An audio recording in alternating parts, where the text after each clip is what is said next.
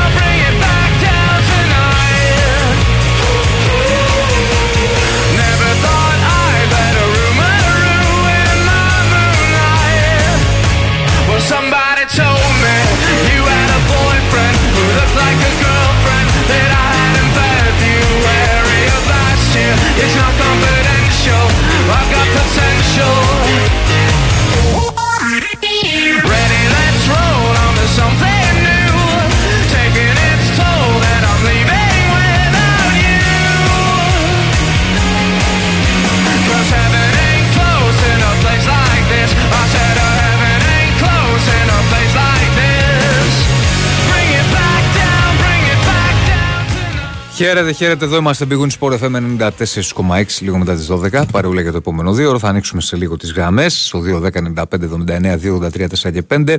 Θα συζητήσουμε για την εθνική, την ήττα της εθνικής 1-0 στις καθυστερήσεις από την Ολλανδία με το πέναλ του Φαν Ντάικ. Μεγάλη προσπάθεια για τους διεθνείς. Δεν τα κατάφεραν. Έτσι λοιπόν απομακρύνεται το όνειρο της πρόκρισης απευθείας τουλάχιστον στα τελικά του Euro. Ε, Έχουμε να πούμε και άλλα πραγματάκια. Ε, και αυτή την τραγωδία που είχαμε στις Βρυξέλλες πριν από τη Σέντρα στο Βέλγιο Σουηδία. Δύο Σουηδοί δολοφονήθηκαν με ψυχρόμου περιβολισμού 5 χιλιόμετρα μακριά από το γήπεδο. Το μάτς διακόπη στο ημίχρονο 1-1 το σκορ και πραγματικά ένα συγκλονιστικό συμβάν. Κυκλοφορούν και βίντεο στα social media. Θα τα πούμε όλα. Λοιπόν, σε λίγο θα είναι μαζί μας ο Ηρακλής Αντίπας, είμαι ο Διονύσης Δεσίλας, ο Τάκης Μπουλής στον ήχο. Θα ξεκινήσουμε με σχόλια α, για την αναμέτρηση της Εθνικής με την Ολλανδία στην ΟΠΑ Να πάμε στο Βαγγέλη Ρατζία, τον οποίο έχουμε στην άλλη άκρη της τηλεφωνικής γραμμής. Γεια σου, φίλε. Καλησπέρα Διονύση μου, καλησπέρα σας και στους ακροατές μας. Πώς τα είδες; Ε, εντάξει, ε, δύο αναγνώσεις έχει το παιχνίδι. Το μία είναι, η, μία- η μία είναι ότι αποτυπώθηκε μέσα στον αγωνιστικό χώρο η ανωτερότητα της Ολλανδίας. Η άλλη είναι όμως ότι η μεγάλη προσπάθεια που κατέβαλαν οι διεθνείς και το γεγονός ότι κράτησαν το μάτσο στο τέλος αφήνει με ένα, με ένα αχ έτσι και την, ε, την Ελλάδα. Όχι ότι θα κέρδιζε κάτι ουσιαστικά αν ε, είχε αποφύγει αυτή την ήττα, αλλά λόγω της προσπάθειας έτσι και της εμφάνισης που, που έκαναν σήμερα κόντρα σε μια ομάδα που αδιαφεσβήτητα είναι σπουδαία. Ε, είναι ένα παιχνίδι το οποίο το πάλεψε η Εθνική, προσπάθησε να αλλάξει πολλά πράγματα σε σχέση με αυτά που συνέβησαν στην Ολλανδία και στην Βαριέτα που είχαμε γνωρίσει εκεί. Ε, ο Πογέτ ε, προσπάθησε να ξαφνιάσει με τους τρεις κεντρικούς αμυντικούς και να ματσάρει κατά κάποιο τρόπο το σύστημα των Ολλανδών. Ε, μετά το όμως το πρώτο τέταρτο του αγώνα η, η Εθνική είχε μεγάλο πρόβλημα στο κράτημα της μπάλας. Οι Ολλανδοί ε, μας πίεσαν πάρα πολύ με όλους τους τρόπους. Ε, κέρδισαν όλες τις δεύτερες μπάλες, ε, είχαν κερδίσει πολλά μέτρα μέσα στον αγωνιστικό χώρο. Αυτό δημιουργούσε καταστάσεις και φάσεις συνεχώς. Όμως η Εθνική είχε έναν υπέροχο βλαχοδήμο που έχει κάνει σήμερα πράγματα και θάματα. Και για μένα Διονύση μου είναι πιο δύσκολη η επέμβαση που κάνεις στην αρχή του δεύτερου ημιχρόνου. Ναι, παρά το Ε, πέναλτι. παρά το πέναλτι το οποίο μπλοκάρει ε, και να θυμίσουμε κιόλας ότι ο Βλαχοδήμος είχε πιάσει και το πέναλτι στη Γαλλία ε, και είχε δοθεί επανάληψη και είχε, είχαν σκοράρει εις βάρος, τους, εις βάρος του. Ε, περνάει έτσι στο ημίχρονο, στο δεύτερο ημίχρονο η Εθνική μπαίνει κάπως καλύτερα, ε, προσπαθεί να καταλαγιάσει λίγο το ρυθμό των ε, Ολλανδών. Ε, κάπου εκεί πάλι δέχεται αρκετή πίεση, έρχεται η αλλαγή του συστήματος από τον προπονητή μας, τον Γουστάβο Πογέτ, όπου βάζει δύο μέσους ε, και εκεί κερδίζει κάποια ηρεμία στην κυκλοφορία της μπάλας. Όμως η ομάδα η οποία ήταν πιο επικίνδυνη μέσα στο γήπεδο σε όλη τη διάρκεια και η οποία ε, έδειχνε την ανωτερότητα της ανά πάσα στιγμή ήταν αυτή της Ολλανδίας. Ε, και εκεί που λες ότι το μάτς πάει σε σβηστή σοπαλία στο τέλος έγινε αυτή η φάση με το πέναλτι και η Γαρανόλευκη γνώρισε την ήττα από, από την Ολλανδία. Σε ένα παιχνίδι το οποίο εντάξει η εικόνα ήταν για να νικήσει η Ολλανδία. Και αυτή είναι η πραγματικότητα. Και σε έναν όμιλο που ε, αυτό που περιμέναμε και αυτό που ήταν και η πρόβλεψη των περισσότερων ήταν ότι είναι ένας όμιλος στον οποίο η Γαλλία και η Ολλανδία δύσκολα θα χάσουν μία από τις δύο θέσεις. Ε, η ουσία είναι ότι η Εθνική έχει δεύτερη ευκαιρία και έχει σπουδαία δεύτερη ευκαιρία ε, γιατί αν ε, συνεχίσει να κάνει εμφανίσεις σαν αυτή με την Ιρλανδία αλλά και με τους Ολλανδούς σήμερα ανεξάρτητα αν δεν μας βγήκε το παιχνίδι γιατί κακά τα ψέματα τι να κάνουμε. Στο ποδόσφαιρο υπάρχει και ο, υπάρχει και ο άλλος, υπάρχει και ο αντίπαλος έτσι και πολλές φορές όταν είναι καλύτερος πρέπει να το ε, καταλαβαίνουμε για να προχωράμε. Αν λοιπόν συνεχίσει η Εθνική με την ίδια νοοτροπία και την ίδια συγκέντρωση και το πάθος που μπαίνει στα παιχνίδια στο Final Four του Nations League ε, εγώ λέω ότι έχει πολλές πιθανότητες γιατί η αντίπαλη εκεί δεν είναι ούτε παιδου Γαλλίας ούτε παιδου ε, Ολλανδίας. Εντάξει, κάπως έτσι είναι τα πράγματα, δεν μπορούμε να πούμε κάτι παραπάνω για το, για το σημερινό ε, παιχνίδι. Ωραία εικόνα με το γεμάτο γήπεδο σε αγώνα της Εθνικής με τόσο κόσμο. Αρκεί, ε, αξίζει να σταθούμε και σε αυτό Διονύση γιατί δεν το βλέπουμε συχνά ε, και ειδικά από όταν σταμάτησαν οι επιτυχίες η Εθνική ε, τώρα και πάλι προσπαθεί να χτίσει ξανά μια σχέση έτσι με το, με το κοινό της. Mm-hmm. Αυτά φίλε. Να σε καλά Βαγγέλη, σε ευχαριστώ πολύ.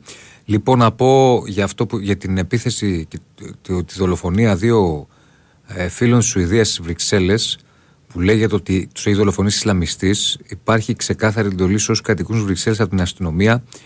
Ε, έχουν σταλθεί στα κινητά τηλέφωνα μηνύματα έκτακτης ανάγκης. Τους ζητούν να μην φύγουν από τα σπίτια τους, να αποφύγουν άσκοπες μετακινήσεις. Ο δράστης, ο οποίος σκότωσε τους δύο Σουηδούς, παραμένει ελεύθερος με την αστυνομία ακόμη να τον αναζητά. Ε, αυτή είναι η τελευταία εξέλιξη που διαβάζω ε, σε ό,τι έχει να κάνει με αυτό το θλιβερό συμβάν το οποίο συνέβη στις Βρυξέλλες.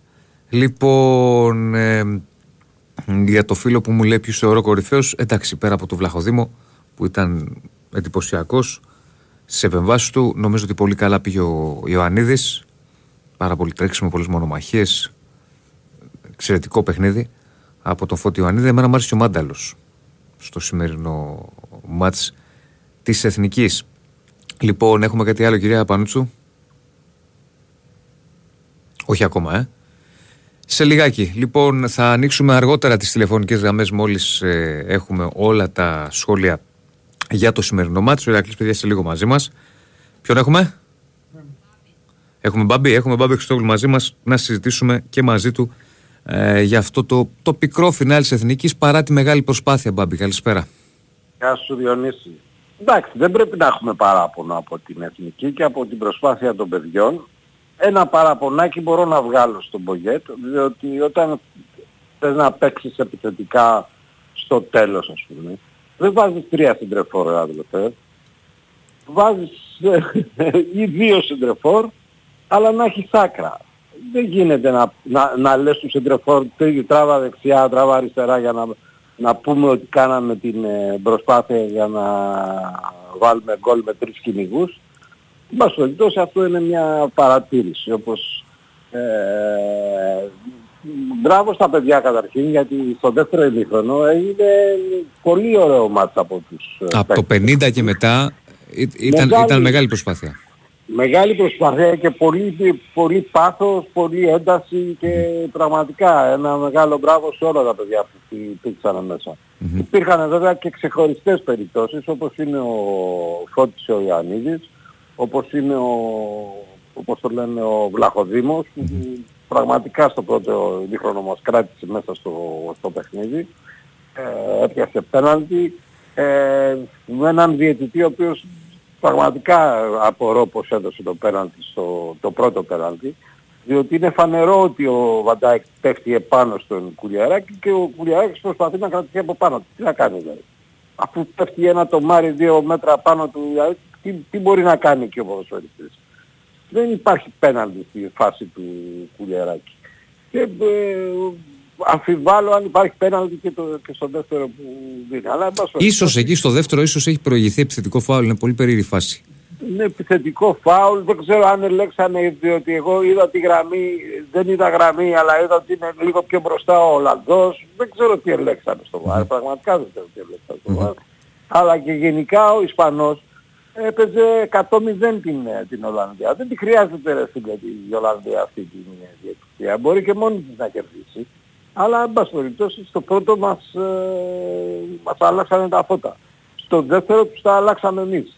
Και νομίζω ότι με αυτόν τον ε, τρόπο που έπαιξε η εθνική ομάδα στο δεύτερο ημιχρόνο, να μου πεις, εντάξει ρε φίλε, δεν γίνεται να, να παίζει πάντα έτσι, αλλά νομίζω ότι στα μπαράζ που θα, που θα πάμε μετά ε, έχουμε μεγάλη τύχη. Αν κρατηθεί δηλαδή αυτό το πνεύμα και αυτή η ισορροπία μεταξύ των παιχτών και μέσα στον αγωνιστικό χώρο όλα τα παιδιά πραγματικά δώσανε τα πάντα. Εντάξει, ελέγχονται και τα λάθη. Ο Μαυροπάνος έχει κάνει τρεις-τέσσερις μεταβιβάσεις αβίαστα λάθος. Ο Ρέτσος και αυτός άλλη μια φορά. Νομίζω ότι αυτά όταν παίζεις με, με μια ομάδα στην, στο μέγεθος της Ολλανδίας μπορεί να τα, να τα πάθεις. Αλλά πραγματικά είναι και αν θυμάσαι φώναζα γιατί δεν βάζουμε τον Ιωαννίτη στην τρεφόρ με την άνοδο που έχει ο Ιωαννίτης στο τελευταίο διάστημα με τον Παναθηναϊκό και με τα παιχνίδια που έχει κάνει και στην ε, Ευρώπη κτλ. Ε, και σήμερα απέδειξε το παιδί ότι μπορεί να κάνει από το μηδέν φάση. Ήταν ο μοναδικός μπροστά που μπορούσε και την, ε, και την ώρα που η Εθνική δεν πήγαινε καλά. Την ώρα δηλαδή που ήταν όλοι... Να κρατήσει μπάλα, να πάρει κανένα φάουλ. Μπράβο, ναι. Έκανε πράγματα μέσα στο, στο γηπεδο Και νομίζω ότι είναι η πιο θετική από τα σύντρεφόρ που έχουμε, που έχουμε σύντρεφόρ, που αποδεικνύεται γιατί βάζουν γκολ τα παιδιά στις ομάδες τους και δεξιά και αριστερά. Ε, έχουμε σύντρεφόρ, αλλά ο Ιωαννίδης αυτή τη στιγμή είναι στην καλύτερη ε, φάση από όλους τους σύντρεφόρ που έχει εθνική. Πώς περιπτώσει ελπίζω αυτά να τα, να τα πιάσει ο Υπουργές. Δύο λόγια για τα σπασμένα καθίσματα πραγματικά και αυτό το sold out το περίεργο που είπαν, ε, εγώ γέλαγα το πρωί το μεσημέρι γιατί μου είπαν για sold out και γέλαγα γιατί ήξερα ότι δεν έχουν πουλήσει τα εισιτήρια. Αλλά εν πάση περιπτώσει σκαρτιστήκαν έναν τρόπο για να ανακοινώσουν sold out. Και με τον αγωνιστικό χώρο που πραγματικά ε, είναι τραγικός ας πούμε. Δηλαδή κοροϊδεύαμε τη Λαμία, τη ε, Λιβαδιά και τα Γιάννενα ας πούμε, αλλά αυτό που είδαμε σήμερα στον αγωνιστικό χώρο είναι τραγικό. Αυτά. Έγινε Μπάμπη, σε ευχαριστώ πολύ. Να σε καλά. Λοιπόν, αυτά και από τον ε, Μπάμπη Χριστόγλου και το σχολείο του για την ε, εθνική, για τις τελικές που μου λέτε στο πρώτο ημίχρονο. Παιδιά, οι τελικές στο πρώτο ημίχρονο, φίλε μου καλέ, ήταν 7 για τους Ολλανδούς, μία για εμάς. Ε, η μία, αν θυμάμαι καλά, πρέπει να είναι μια κεφαλιά του Μαυροπάνου. Όχι καλή που μπλόκαρε εύκολα τον φύλακα. Ε, γενικά στο πρώτο μήχρονο περάσαμε πολύ δύσκολα. Στο δεύτερο κάπως το ισορροπήσαμε, αλλά περισσότερο παίζοντας ας πούμε με ψυχή, με κάποιες αλλαγές που βοήθησαν. Ευκαιρία μεγάλη δεν είχαμε. Είχαμε μια φάση, αν θυμάστε, εκεί με τον Ιωαννίδη από δεξιά που έκανε μια ατομική ενέργεια. Έκανε ένα πλασί δύσκολο, από πολύ δύσκολη γωνία και μπάλα πήγε out. Έχουμε Αντώνη Καρπετόπουλο, μου είπες. Έχουμε και Αντώνη Καρπετόπουλο για να συζητήσουμε μαζί του για το παιχνίδι, αλλά και το από εδώ και πέρα. Γεια σου, φίλε Αντώνη. Τι γίνεται, Καλά, καλά. πώς είσαι; Καλά. Καλησπέρα. Καλησπέρα. Κοίταξε τώρα το παιχνίδι δεν είναι ένα μάτς νομίζω που, που, που έχει τίποτα φοβερά μυστικά. Είναι το, το, το κλασικό ποδοσφαιρικό παιχνίδι ανάμεσα σε μια ομάδα η οποία κρατάει την μπάλα πολύ και μια ομάδα που πρέπει να γίνει επικίνδυνη παίζοντας πολύ λίγο. Δηλαδή κρατώντας την μπάλα εννοώ πολύ λίγο. Γιατί κατά τα άλλα από μαχητικότητα, τρέξιμο, ε, τα υπόλοιπα ρε παιδί μου τα κάνει πάρα πολύ καλά η, η εθνική. Ε, και, και κάποια λάθη, εν πάση περιπτώσει, τα οποία έγιναν και τα οποία θα μπορούσαν να έχουν στοιχήσει, ας πούμε, νωρίτερα, δε- βασικά από τα στόπερ. Ναι. Γιατί είναι ένα μάτς περίεργο στο οποίο ο Κουλεράκης ας πούμε κάνει ένα πέναλτι, ο Μαυροπάνος δίνει δύο φορές την μπάλα και φεύγουν στην αντεπίθεση, ο Ρέτσος στο τέλος εμπλέκεται επίσης σε μια φάση στην οποία εξετάστηκε ας πούμε από τα βάρ και τα λοιπά. Ε, ωστόσο πρέπει να πω ότι και αυτά ήταν πράγματα που είχαν να κάνουν κυρίως με την πολύ μεγάλη πίεση που δέχτηκε η, η εθνική μας. Δηλαδή, όταν μια ομάδα δέχεται τόση πίεση, είναι λογικό και η κεντρική της αμυντική όταν χρειάζεται να παίξουν ας πούμε με την μπάλα στο λίγο που τους επιτρέπεται να δώσουν μια λάθος πάσα ή να έχουν μια κακή τοποθέτηση ή να κάνουν ένα άτσαλο μαρκάρισμα. Είναι όταν η μπάλα παίζεται συνεχώς ας πούμε στην περιοχή και στα απέριξη της περιοχής το λάθος χτυπάει στο μάτι που λέμε. Λοιπόν, αλλά κατά τα άλλα πρέπει να πω ότι η Εθνική είχε αρκετά πράγματα τα οποία ήταν καλά. Δηλαδή, ε, αμήνθηκε σωστά. Ε, το σχήμα αυτό που διάλεξε αρχικά ο Πογέτη και στη στρατηγική επιλογή του νομίζω ήταν αυτό που έπρεπε. Δηλαδή, ο Πογέτη είπε, αν δεν δεχτούμε γκολ έχουμε μεγαλύτερες πιθανότητες να καταφέρουμε να κερδίσουμε. Παίζουμε αποκλειστικά για το 1-0 γιατί αυτό μπορούμε, δεν μπορούμε να κάνουμε κάτι άλλο. Με, την, με το δεδομένο αντίπαλο που μια εβδομάδα πριν, μια εβδομάδα, ένα μήνα πριν στο, στο Αιτχόβεν μας διέλυσε έτσι. Δηλαδή ήταν 3-0 στο μισάωρο. Λοιπόν τον ακυρώνουμε στο μέτρο που αυτό το πράγμα είναι δυνατό και πάμε να πάρουμε το παιχνίδι στο τέλος, αν μείνουμε ζωντάνοι, με ψυχή, πάθος, center for, ό,τι έχουμε μπαίνουμε μέσα και ψάχνουμε ας πούμε τη φάση. Όσο και να ακούγεται απλοϊκό αυτό το πράγμα για καταφέρεις ας πούμε να το υπηρετήσεις θέλει δουλειά. Καταφέραμε να το υπηρετήσουμε ως εθνική, σε όριο για το πρώτο πληθυντικό, γιατί ο Βλαχοδήμος πιάνει το πέναλτι και γιατί κάνει τρεις-τέσσερις μεγάλες επεμβάσεις, αλλά και γιατί μετά το 60 η, η εθνική κέρδισε μέτρα σε σημείο που το ενορχιστρωμένο ας πούμε forcing του φινάλε να είναι και να μοιάζει εκεί πέρα και ως επιλογή που είναι πιθανό να βγει. Δηλαδή από το 80 ας πούμε και μετά ήταν πραγματικά σαν τεντωμένο σκηνή το παιχνίδι χωρίς πάντως για να είμαστε και δίκαιοι έτσι με την πραγματικότητα η εθνική μας να έχει κάνει ας πούμε πολύ μεγάλες ευκαιρίες. Απλά μεγάλωσε την επικίνδυνοτητά της όταν έβαζε την μπάλα στην περιοχή υπήρχε κόσμος και νομίζω ότι και η μεσαία της γραμμή όταν γύρισε και το σχήμα σε 4-3-3 ε, ας πούμε ε, ήταν λίγο περισσότερο παραγωγική με τον Σιώπη, τον Μπουχαλάκη, τον Φούντα που έκανε κάποια τρεξίματα αλλά επειδή κάτι κερδίζεις κάτι χάνεις φτάνει η φάση του πέναλτη και προκύπτει ο Παυλίδης ας πούμε να μαρκάρει εντός της περιοχής γιατί δεν υπάρχει άλλος. Δηλαδή αυτός είναι που εκεί υποχρεωτικά πρέπει να γυρίσει ας πούμε για να δώσει βοήθειες λοιπόν και κάπως έτσι ας πούμε το παιχνίδι χάθηκε. Τώρα τι κρατάς από αυτό το πράγμα; Εγώ κρατάω πρώτα απ' όλα την πάρα πολύ μεγάλη μαχητικότητα την πίστη που μου φάνηκε ότι είχε η Εθνική ε, και ελπίζω ας πούμε ότι στα μπαράζ που, που ακολουθούν και τα οποία θα δούμε ποιον θα τα παίξουμε. Νομίζω τώρα προκύπτει το Αζερμπαϊτζάν ή το Λουξεμβούργο, ένας από τους δύο είναι στον δρόμο της Εθνικής μας γιατί οι Τούρκοι περάσανε και μετά κατά πάσα πιθανότητα θα είναι η Γεωργία ας πούμε αν καταφέρουμε και περάσουμε το πρώτο μπαράζ. Λοιπόν, εν πάση περιπτώσει, αν υπάρξει τόση μαχητικότητα, τόση πίστη, τόση προσήλωση ας πούμε, εγώ είμαι και αισιόδοξος, λέω ότι με με εμφανίσεις σαν αυτή που έκανε η ομάδα στην Ιρλανδία και με το πάθος και τη διάθεση που είδα σήμερα μπορεί η εθνική μας ακόμα και να προκριθεί. Αλλά ε, εντάξει, όταν συζητάμε τώρα για τους Ολλανδούς την πιθανότητα να βγάλουμε έξω μια ομάδα που στο παγκόσμιο κύπελο του Κατάρα αποκλείστηκε από την Αργεντινή στα πέναλτι στα, ε, στον προημιτελικό μόνο και μόνο γιατί στην πορεία ας πούμε ο Κούμαν άλλαξε δύο-τρεις παίχτες και έχει κάνει μια κάποιου τύπου ε, πώς το λένε, ε, ανανέωση, εντάξει είμαστε στα όρια ας πούμε του, θέλω να πω τις υπερβολίες, δηλαδή εντάξει ωραίο ήταν το παραμύθι, το πιστέψαμε, έτσι έπρεπε, ε, ο κόσμος ας πούμε που πήγε στο γήπεδο την υποστήριξε την εθνική, για να είμαι ειλικρινής δεν έχω καταλάβει αυτή την παράλογη απόφαση να μην υπάρχει κόσμος στο πέταλο, ε, στο γήπεδο της ΑΕΚ, σε ένα παιχνίδι μάλιστα που η, η υποστήριξη ήταν απαραίτητη.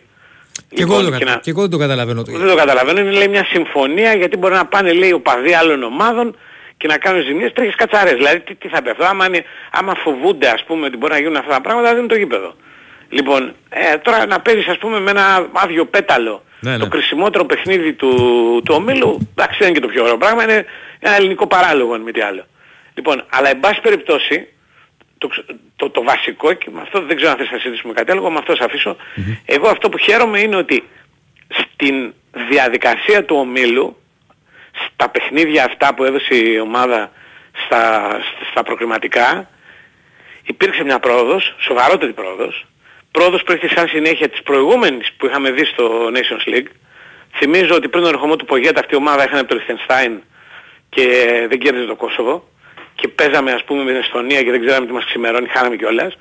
Λοιπόν και τώρα έχει βρει μία ε, ταυτότητα πρώτα απ' όλα, μία σειρά, δεν, σταμάτησε εκείνο το φ- φύγετε 15, ελάτε 15 άλλοι ας πούμε και θα δούμε τι θα γίνει και το 60-70 ε, πώς το λένε κλήσεις στη διαδικασία των προκριματικών. Ξέρουμε ποια είναι η εθνική. Μπορεί να υπάρχουν ε, α- ανάλογα με τον αντίπαλο ας πούμε ε, τακτικές προσαρμογές ή αλλαγές στην 11 αλλά αυτό είναι το group. Είναι, πα- πα- αποτελείται από καλά παιδιά. Εγώ στεναχωρήθηκα πάρα πολύ γιατί ήθελα για τους ίδιους πρώτα απ' όλα να τα καταφέρουν να περάσουν και τους εύχομαι να το καταφέρουν στη συνέχεια στα μπαράζ τα οποία ήταν ε, μια πάρα πολύ μεγάλη πιθανότητα, το ξέραμε από την ώρα που έγινε η κλήρωση.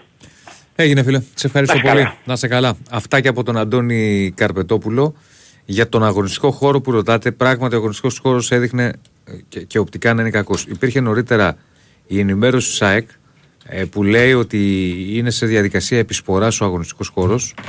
Βέβαια, η ΑΕΚ ε, είπε ότι, καλ- καλώς τον, ότι δεν θα επηρεάσει τις προσπάθειες των, των παικτών παρά μόνο οπτικά συμβαίνει κάτι τέτοιο. Ο Φαν Ντάικ, βέβαια, στις δηλώσεις που διαβάζω, είπε ότι ήταν τραγικός ο αγωνιστικός χώρος και ότι ας πούμε τους ε, τους επηρέασε, ότι δεν επιτρέπονται να γίνονται αγώνες εδώ κτλ. Ε, αυτά, τι έγινε, φίλε; Εντάξει, ρε φίλε Μάρια, άργησε το ματς. Ναι. Μέχρι να κατέβω. Εντάξει, εντάξει να πω κι εγώ, είναι ένα ματς το οποίο από τη μία έχεις μια ομάδα με πολλή ποιότητα, το ξέραμε. Ναι. Κράτησε πάρα πολύ την μπάλα στα πόδια της, κυρίως στο πρώτο ημίχρονο στα πρώτα 50 λεπτά. Και από την άλλη, έχει μια ομάδα την εθνική, η οποία έπρεπε να ήταν στο maximum συγκεντρωμένη, που ήταν σε μεγάλο βαθμό, να βάλει πάθος, έβαλε, αλλά να εκμεταλλευτεί και κάποιες στιγμές που θα της δοθούν. Από το 51 και μετά που ανεβαίνουμε, είχαμε κάποιες στιγμές, δεν τις εκμεταλλευτήκαμε. Όχι πολύ μεγάλες στιγμές όμως. Δηλαδή, περισσότερο προποθέσει θα έλεγα. Ναι, προποθέσει πήγαν. Είχαμε μια στιγμή με τον Ιωαννίδη από δεξιά που είναι ατομική ενέργεια. Δυστυχώς εκεί φαντάζομαι ότι ο λόγος που δεν της πάει είναι ότι υπάρχει μόνο παίκτης πίσω του και όχι παράλληλα. Και επέλεξε να το Άλλες κάνει που με κάνει, ένα, που κάνει το σουτ στην με ένα κλεισιγωνία. πλασέ και πέρασε out. Για μένα αυτή που θα, ήταν, θα γινόταν ευκαιρία καλή. Το κοντρόλ το λάθος. Μετά το σουτ που έγινε στο δεύτερο μήχρονο λες. Μ, Όχι, όχι, όχι. όχι. Ε, λέω στο εάν.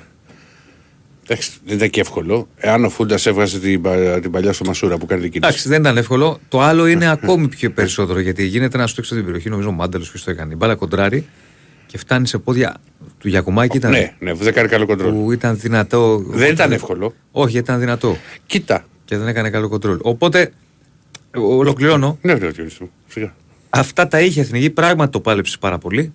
Ήξερε ότι είχε απέναντι της μια πάρα πολύ καλή ομάδα όπως είναι η Ολλανδοί. Πιέστηκε. Είχε και ένα Βλαχοδήμο ο οποίος ήταν εξαιρετικός. Είχε έναν Ιωαννίδη ο οποίος ήταν εξαιρετικός. Ένα Μάντελ, νομίζω αυτοί οι τρεις ήταν οι καλύτεροι της εθνικής. Ε, αλλά δεν, δεν, δυστυχώς δεν έφτανε αυτό. Τώρα για τη φάση του, πένα, του πέναλτι στο τέλος είναι πολύ δύσκολη φάση. Δεν ξέρω αν έχει προηγηθεί. Πέναλτι είναι. Δεν ξέρω αν έχει προηγηθεί επιθετικό πριν το πέναλτι. Μου κάνει εντύπωση, είναι περίεργη η φάση. Τον φωνάζουν από το βαρ, ωστόσο ο ίδιος εμένει στην απόφασή του. Ε, μπορεί και να υπάρχει επιθετικό. Μου κάνει εντύπωση που στο τέλος δεν δίνει πέναλτι. Γιατί για μένα στο τέλος Το είναι τρίτο πέναλτι. δεν το έχω δει. Γιατί, έφυγε. Ναι, ναι. γιατί έγινε λέω το 0-1, λέω Ναι, πάμε να φύγω ναι. να προλάβω. Τέλος πάντων, τώρα να πω μόνο το εξής και σου δίνω πάσα. Ότι τώρα η εθνική θα έχει το Nations League φυσικά. Με τα τωρινά δεδομένα η εθνική θα παίξει με το Καζακστάν. Και ο άλλος ημιτελικός θα είναι Γεωργία Λουξεμβούργο. Υπάρχουν και επιλαχούσε. Ε, τα τωρινά δεδομένα είναι αυτά πάντως για την εθνική ομάδα. Και να σου πω εγώ τι είδα και μετά να θα ανοίξουμε ε, τις, τις γραμμούλες. Φίλε, δεν λέω εγώ μισό λεπτάκι. Πλάκα μας κάνει λέει ο Φαντάικ είπε που ήταν άθλητο. Το είπαμε. Είπα τι είπε ο Φαντάικ, είπα νωρίτερα τι έλεγε η ΑΕΚ και είπα τι είπε Πόκη ε, στη συνέχεια. Ε, όλα τα αναφέραμε. Κοίτα, και κυρίως από την πλευρά που είναι εξαιρετικούς. Εκεί φαινόταν. ε. Λοιπόν, κοίτα, ο Πογέτη είχε ένα πλάνο. Δηλαδή, α, έτσι πιστεύω εγώ δηλαδή, ότι στο μυαλό του ήθελε να πάει το μάτς μέχρι ενός σημείου στο 0-0, γι' αυτό ξεκίνησε με 3-6-1, γιατί 3-6-1 έπαιζε. Ε, έχει ένα, το 20-60 ανήκει ολοκληρωτικά στους Ολλανδούς, έχουν κάνει πολλές ευκαιρίες. Ο Ναι. Βλαχο, Βλαχοδήμος έχει κάνει Έχει βγάλει πέναντι, έχει κάνει ε, αποκρούσεις. Και τι δεν έχει κάνει. Εντάξει, τρομερή εμφάνιση. Όταν μιλάμε για τρομερή εμφάνιση, μιλάμε για τρομερή εμφάνιση. Μετά το, το 60 πήγε να ισορροπήσει λίγο το κέντρο, το ισορρόπησε και στο τέλος έπαιξε με τρεις επιθετικούς. Δηλαδή στο μυαλό του περίμενε να, να χτυπήσει το τελευταίο δεκάλεπτο, να βρει, ξέρεις, ότι- να παίξει full επίθεση και ότι κάτσει. Αν το κρίνουμε, ξέρεις ότι έφτασε στο τελευταίο δεκάλεπτο, Ναι, το κατάφερε άσχετα που δεν, και- δεν κέρδισε εθνική. Βέβαια το ότι για να φτάσει στο, να κρατήσει το 0-0 ήταν ο Βλαχοδήμος σε τρομερή μέρα. Ε, νομίζω ότι έτσι πήγε η εθνική. Οι Ολλανδοί σε όποια κατάσταση και να είναι και όποιοι και να λείπουν πάντα έχουν φουρνιές, πάντα έχουν παίχτες. Ήταν καλύτεροι, άξιζαν την νίκη. Τώρα Ναι. το, το πήραν στο τέλος, δεν το πήρε στο τέλος, θα μπορούσε να προηγηθεί α, νωρίτερα. Δεν ήταν εύκολο, μα το λέγαμε και το πρωί και, και στην εκπομπή, το λέγαμε και εδώ και ότι. Εντάξει, σίγουρα ξέραμε ότι απέναντί μας έχουμε μια ομάδα με Τι πολλή λες τώρα; ποιότητα. Και εκεί πρέπει να τους πάσει σε ένα, με ένα σωστό πλάνο. Βγήκε σε μεγάλο βαθμό το πλάνο, όχι στον απόλυτο. Και αν δεν σου βγει το πλάνο στον απόλυτο βαθμό με τέτοιες ομάδες, δεν παίρνεις αποτέλεσμα. Δεν μπορείς Πολύ να- δύσκολο.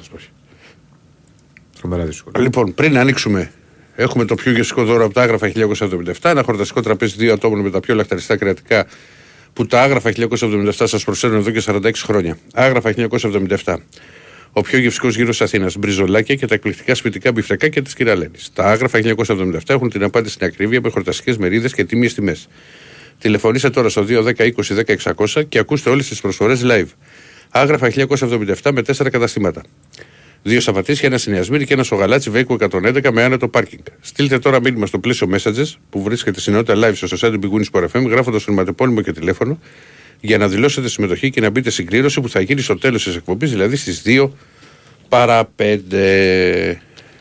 Μάλιστα. Ε, διάλειμμα ή Θα πάμε σου σε έλεγα ένα; τώρα σε ένα φίλο εδώ στα μηνύματα, αλλά έχω, δεν Πάμε έχω και διάλειμμα μεγάλη και όρεξη. επιστρέφουμε. Ρίχτε.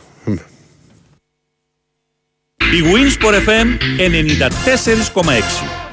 Εγώ είμαι στην Bwin γιατί πάντα ζήλευα τα έργα τέχνης στι δημοπρασίε. Ήθελα κι εγώ να μου κάνουν συνέχεια προσφορές. Και στο live καζίνο της Bwin το κατάφερα, αφού βρίσκω ατέλειωτες μοναδικές προσφορές και τεράστια ποικιλία σε παιχνίδια. Εγώ γι' αυτό είμαι στην Bwin. Γιατί εδώ το live καζίνο είναι σε άλλο επίπεδο. Ρυθμιστή σε ΕΠ. Συμμετοχή για άτομα άνω των 21 ετών. Παίξε υπεύθυνα. Ισχύουν όροι και προποθέσει.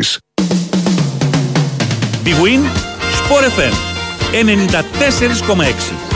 Ραδιόφωνο με στυλ αθλητικό.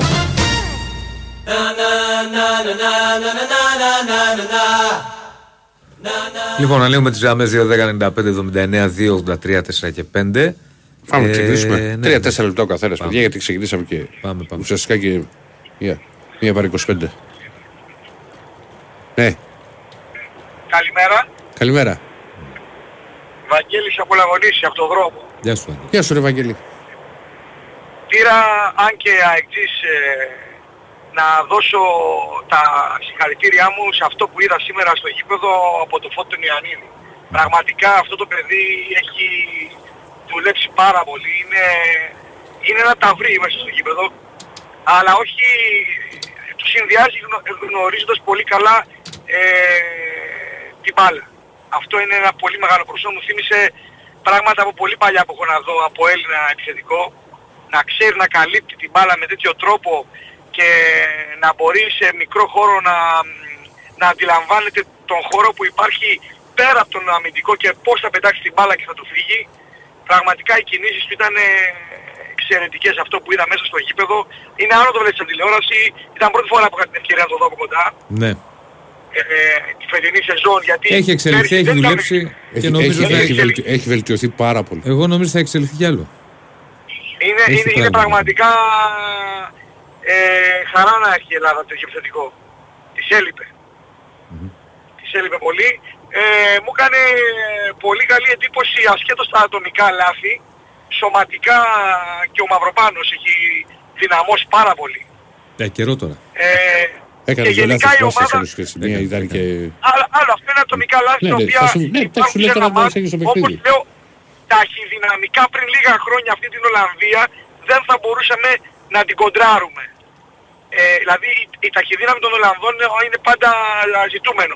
Ε, έχει ανέβει, πο- έχουν ανέβει πολλοί Έλληνες παίκτες σε αυτό το τομέα. Δηλαδή ακόμα και ο Τσιμίκας με το Ρότα που δεν ήταν στην καλύτερη τους μέρα τα πλάγια μπακ μας. Παρ' όλα αυτά στις προσωπικές μονομαχίες ε, ήταν εκεί. Δηλαδή έλειπε λίγο η συνεργασία, έλειπε το καθαρό μυαλό, το να, κρατη- να κρατήσουμε την μπάλα. Φαινόταν ότι ήταν μια κλάση παραπάνω σε κάποια πράγματα στην τεχνική τους οι Ολλανδοί. Όμως δεν ήταν η Ελλάδα σήμερα ο φτωχός συγγενής. Δηλαδή πριν λίγα χρόνια αυτή την Ολλανδία που πήγε στα προημιτελικά θα την αντιμετωπίζαμε και θα ήμασταν ευχαριστημένοι με ένα 0-2-0-3 σβηστό. Ε, σίγουρα στο πρώτο ημίχρονο είχε την πρωτοβουλία, είχαμε δώσει πολύ χώρο. Για μένα το φοβήθηκε λίγο παραπάνω ο προπονητής. Ίσως και έπαιξε κακό ρόλο και η εικόνα του πρώτου μάτς. Δηλαδή αν αυτό ήταν το πρώτο μάτς από τα δύο της σειράς με τους Ολλανδούς, δεν ξέρω αν θα έμπαινε τόσο μ, φοβικά. Γιατί αν τους δώσεις μπάλα, είναι πολύ δύσκολο να κάτσεις πίσω και να οργανωθείς. Ξέρουν τι να την κάνουν. Αυτή της Ελλάδας που έχει μάθει και από τον προηγούμενο, από τον ο, προηγούμενο μας πονδιακό, από το Φανσίπ, να κρατάει λίγο παραπάνω μπάλα από, τη, από, από την παλιά, ίσως γιατί έχουν και λίγο καλύτερη τεχνική οι τωρινοί παίχτες, ε, είναι, είναι κρίμα να, τις, να την αφήνεις πίσω και παίζοντας στο γήπεδο. Ε, ένα τελευταίο σχόλιο και κλείνω. Σίγουρα ο αγωνιστικός χώρος είναι αρκετά ξεραμένος. Η μπάλα και οι παίκτες δεν, σας το λέω εμπειρικά, δεν είχαν κανένα πρόβλημα, αλλά σαν εικόνα είναι ξερός λίγο. Η μπάλα μια χαρά τους έλεγε στο Ε, Κοίτα χορτάρι. να δεις, είπε η ΑΕΚ από νωρίς ότι γίνεται μια ε, διαδικασία επισποράς, γι' αυτό είναι έτσι ο αγωνιστικός Ναι. χώρος. Οι Θα Ολλανδοί είναι πιο δύσκολο για τα εξέφρασαν, επόμενα μάτια. οι Ολλανδοί εξέφρασαν πολλά παράπονα. Ο Φαντάικ Ναι, στις δηλώσεις του. στις δηλώσεις που κάνανε Εντάξει, ο ότι... Φαντάκη είναι, ένα- ε- είναι λίγο κακομαθημένος, ο- φάνηκε σε όλη τους τη στάση μες στο γήπεδο. Είναι λίγο κακομαθημένος στην κόβεση. Είναι λίγο βεντέτα παραπάνω από όσο πρέπει. Επειδή πες στη Λίβερπουλ. Όχι, εγώ είμαι Λίβερπουλ, αλλά είναι λίγο παραπάνω βεντέτα από ό,τι πρέπει. Δηλαδή, αν ήταν γιος μου θα τον έβριζε το βράδυ, θα γίναγε σπίτι. Τι ακούμε, Θέμη. Να 'σαι καλά. Έγινε, ρε φίλε. Να 'σαι καλά. Όχι, ξέρεις τι, έχει βάλει τον γκολ, έχει πολλούς Ολλανδούς να πάει να πανηγυρίσει και πάει και πανηγυρίζει λίγο επιδεικτικά. Ξέρει ότι ο άλλος είναι πικραμένος, παίζει τα ρέστα του. Ναι. Και το κάνει επιδεικτικά και είναι ένας πολύ έμπειρος παίκτης. Ξέρει γιατί το κάνει, δεν το κάνει, του ξεφεύγει. Οκ. Ναι, οκ. Καλό σημείο. Ναι, ναι. Να είστε καλά. Πάμε. Καλησπέρα. Γεια σας, καλησπέρα. Γεια σας. Καλησπέρα. Καλησπέρα σας. Καλησπέρα. Ε, Γιώργος είμαι. Γεια σου Γιώργο. Ε, καταρχάς, και εγώ Λίβερπουλ είμαι. Λοιπόν, να ξεκινήσω από τον προηγούμενο που μίλησε που είπε ότι ε, ο παίχτης λοιπόν, δεν μπορεί να παίζει εθνική σε τέτοιο γήπεδο. Έτσι. Λοιπόν, μη λέμε τώρα φταίει ο άλλος που το είπε και άλλα πρέπει να πούνε. Όταν παίζεις αυτό το επίπεδο πρέπει να παίξεις σε ένα γήπεδο έτοιμος. Σε ένα γήπεδο τι θα πει το φτιάχνουμε. Ωραία. Όταν περάσει κανένας χρόνος θα δούμε. Λοιπόν, ένα αυτό. Έτσι. Δεύτερον, εγώ είδα ότι ο κύριος Μπακογιάννης συνεχώς μίλαγε για τον Παναθηναϊκό. Φτιάχνω γήπεδο, ε, κόβω την τούρτα του Παναθηναϊκού, πετάω το, χαρτό του, Πα- το χαρταετό του Παναθηναϊκού. Αυτό του κόστισε, γιατί όταν είσαι δήμαρχος, θες να φτιάξεις ένα γήπεδο, αυτό είναι δικαίωμά σου. Αλλά είσαι δήμαρχος όλων. Λοιπόν, του κόστισε. Θα έχει να το λέει ότι έφτιαξε γήπεδο στον Παναθηναϊκό και ούτε δήμαρχος δεν βγήκα. Καλά, δεν νομίζω δεν βγήκε από αυτό. Ε, εγώ Επειδή νομίζω ήταν ο ότι η βοτανικός. διαφορά που είχαν το 10%, 10, οι 10 μονάδες, Τι ήταν εγώ Ολυμπιακοί νομίζω και ότι η Αιγυδές. διαφορά, ε, βέβαια, βέβαια. Έλα, Σίγουρα. ρε, είναι δυνατόν να ψηφίζει τώρα ο κόσμος με βάση Ναι, το αν όταν θα τον φτιάξει άλλον τον γήπεδο ο προκαλείς, Παναθηναϊκός. όταν τον άλλον τον προ... δεν Έλα, είναι το Γιώργο, γήπεδο. τώρα. Όταν τον προκαλείς καθημερινά, Δεν ισχύει. καθημερινά τον προκαλείς, έτσι. Ε, καλά, δεν, δεν είπε κάτι δηλαδή να Ναι, προκαλέσει. τη είπε μια ότι... έκοβε την τούρτα, την άλλη, αυτά είναι προσωπικές στιγμές. Μια έκοβε την τούρτα, την άλλη άπλωνε το Πού χαρτάκι. ψηφίζεις αν επιτρέπετε; Αθήνα. Δηλαδή εσύ ψήφισες με βάση τα οπαδικά κριτήρια; Εγώ ναι, εγώ ναι. Οκ. Γιατί δεν θέλω να με προκαλούνε, θέλω να σέβεσαι όλους. Δεν μπορεί να είσαι μονοπαντός. Λοιπόν. Αν η μου άποψη επιτρέπεις, αν μου επιτρέπεις, χωρίς Πρέπει να, να θε- είσαι χωρίς να σε θέλω όλους. να κοντραριστούμε, Ναι. που εγώ απέχω, Όχι, δεν από, υπάρχει. απέχω από τα όσα πιστεύει Δεν πολιτικά. μ' αρέσει στις Μισό λεπτό, στους μισό λεπτό. πολιτικούς ο φανατισμός. Ναι, μισό λεπτό. Γιατί φανατίζεις και τον άλλον έτσι. Μισό λεπτό, μισό λεπτό. Ναι. Χω- πρόσεξε. Γιώργο, μισό λεπτό Διονύση. Ρε Γιώργο, πάντα όταν ψηφίζεις δεν κοιτάζεις τις ομάδες, κοιτάζεις άλλα πράγματα. Κοιτάζεις ναι, τι- αλλά ε, όταν ε, όμως, ε, ε, όταν δεν όμως έχει ναι, εμένα, αλλά- φανατίζεις... Όχι, όχι, να πω τη γνώμη μου. Ναι, ωραία. Όταν φανατίζεσαι, φανατίζεις και τους άλλους. Ε, καλά μωρέ, πού Εδώ φανατίζεσαι είναι τώρα ο πολιτικός. Μπακογιάννης. Τι ίδια έλεγε Μπακογιάννης 13. Ε, αυτό έλεγε. Εντάξει, Έγινε Γιώργο μου, κάτσε για να προχωρήσουμε. Α, και ένα τελευταίο Έλα, να πω. ρίχτω, τελευταίο έλα. να πω. Ναι. Λοιπόν, για μένα η εθνική έπαιξε πολύ καλά. Εντάξει, ο αντίπαλος που είχαμε δεν ήταν εύκολος, έτσι. Λοιπόν, δεν ήταν εύκολος, έπαιξαν πολύ καλά. Αυτό που λείπει από την εθνική είναι ο Φορτούνης. Ο Φορτούνης φέτος πετάει. Θα μπορούσε να δημιουργήσει τη διαφορά. Με κάποιο τρόπο να τα... Να μπο- μπορούσε Για να μένα, παίξει. και, για μένα και ο Κωνσταντέλιας. Και ο Κωνσταντέλιας, ναι. Λοιπόν, αυτοί οι παίχτες δεν μπορεί να είναι απ' έξω. Όταν είναι οι εθνικοί πρέπει να παίξουν οι καλύτεροι. Έτσι. Τώρα τα υπόλοιπα, το γιατί και πώς, γιατί μην παίξουν αυτοί να παίξουν κάποιοι άλλοι, αυτό φαίνεται. Πάντως η προσπάθεια των παιχτών αυτοί που, αυτοί που παίξανε νομίζω ότι εντάξει δεν παίξαμε και με εύκολα αντίπαλο παιδιά. Ε, δεν είναι κακά τα ψέματα τώρα. Οι Ολλανδοί είναι πέντε ταχύτητες απάνω σε όλα. Δεν λέω ταχύτητα εννοώ μες στο γήπεδο. Εννοώ σαν επίπεδο, σαν ποδόσφαιρο, σαν σαν σαν έτσι. Καλά, εννοείται αυτό. Έγινε και Δεν εγώ. είναι εύκολη. Έγινε φίλε. Πάμε. Πάμε, ναι. Καλησπέρα.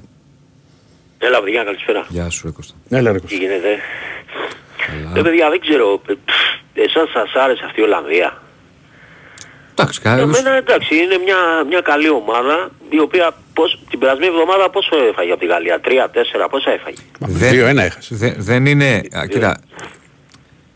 Δε, δε- η Ολλανδία δεν έχει φουρνιά όπως πριν από. Μια ξέρω εγώ, μέτρια ομάδα Ε, καλή. μέτρια είναι. δεν τη λες. Είναι μια καλή Εντάξει, ομάδα. και στο Μουντιάλ, ας πούμε, από- το πάλεψε Απέναντι. την Αργεντινή, στα πέναλτι μην έξω. Δεν είναι. Καλή ομάδα. Δε, δε, δεν μπορεί. Έχει ποιότητα. Ε, λύ- της λείπανε πρώτα απ' όλα, της Ταχύτητα. λείπανε οι παίκτες, Εντάξει, αλλά παιδιά, παρότι... δεν έχει καμιά σχέση τώρα με την Ολλανδία. Την Ε, Ολλανδία. καλά, μην έχεις στο Θέλαμε. μυαλό σου τώρα την Ολλανδία με Όχι. Γκούλιτ και Ναι, όχι, Φανμπάστερ εντάξει, και δεν Ράικαρ. βάζω αυτούς, Ναι, αλλά ναι.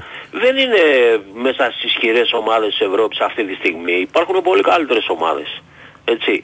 Ε, και δεν είναι το θέμα αυτό. Δηλαδή, αν δεν μπορείς να κοντράρεις τα ίσα αυτή την ομάδα, δεν αξίζει και να περάσεις. Δηλαδή, Δεν έχεις στο την πρώτο- ποιότητα Στο πρώτο αυτή. ημίχρονο ήταν τραγική η Ελλάδα. Ναι, δεν, δεν δεν, μπορούσε να αλλάξεις δεν, πάση. δεν έχεις ποιότητα τέτοιου επίπεδου.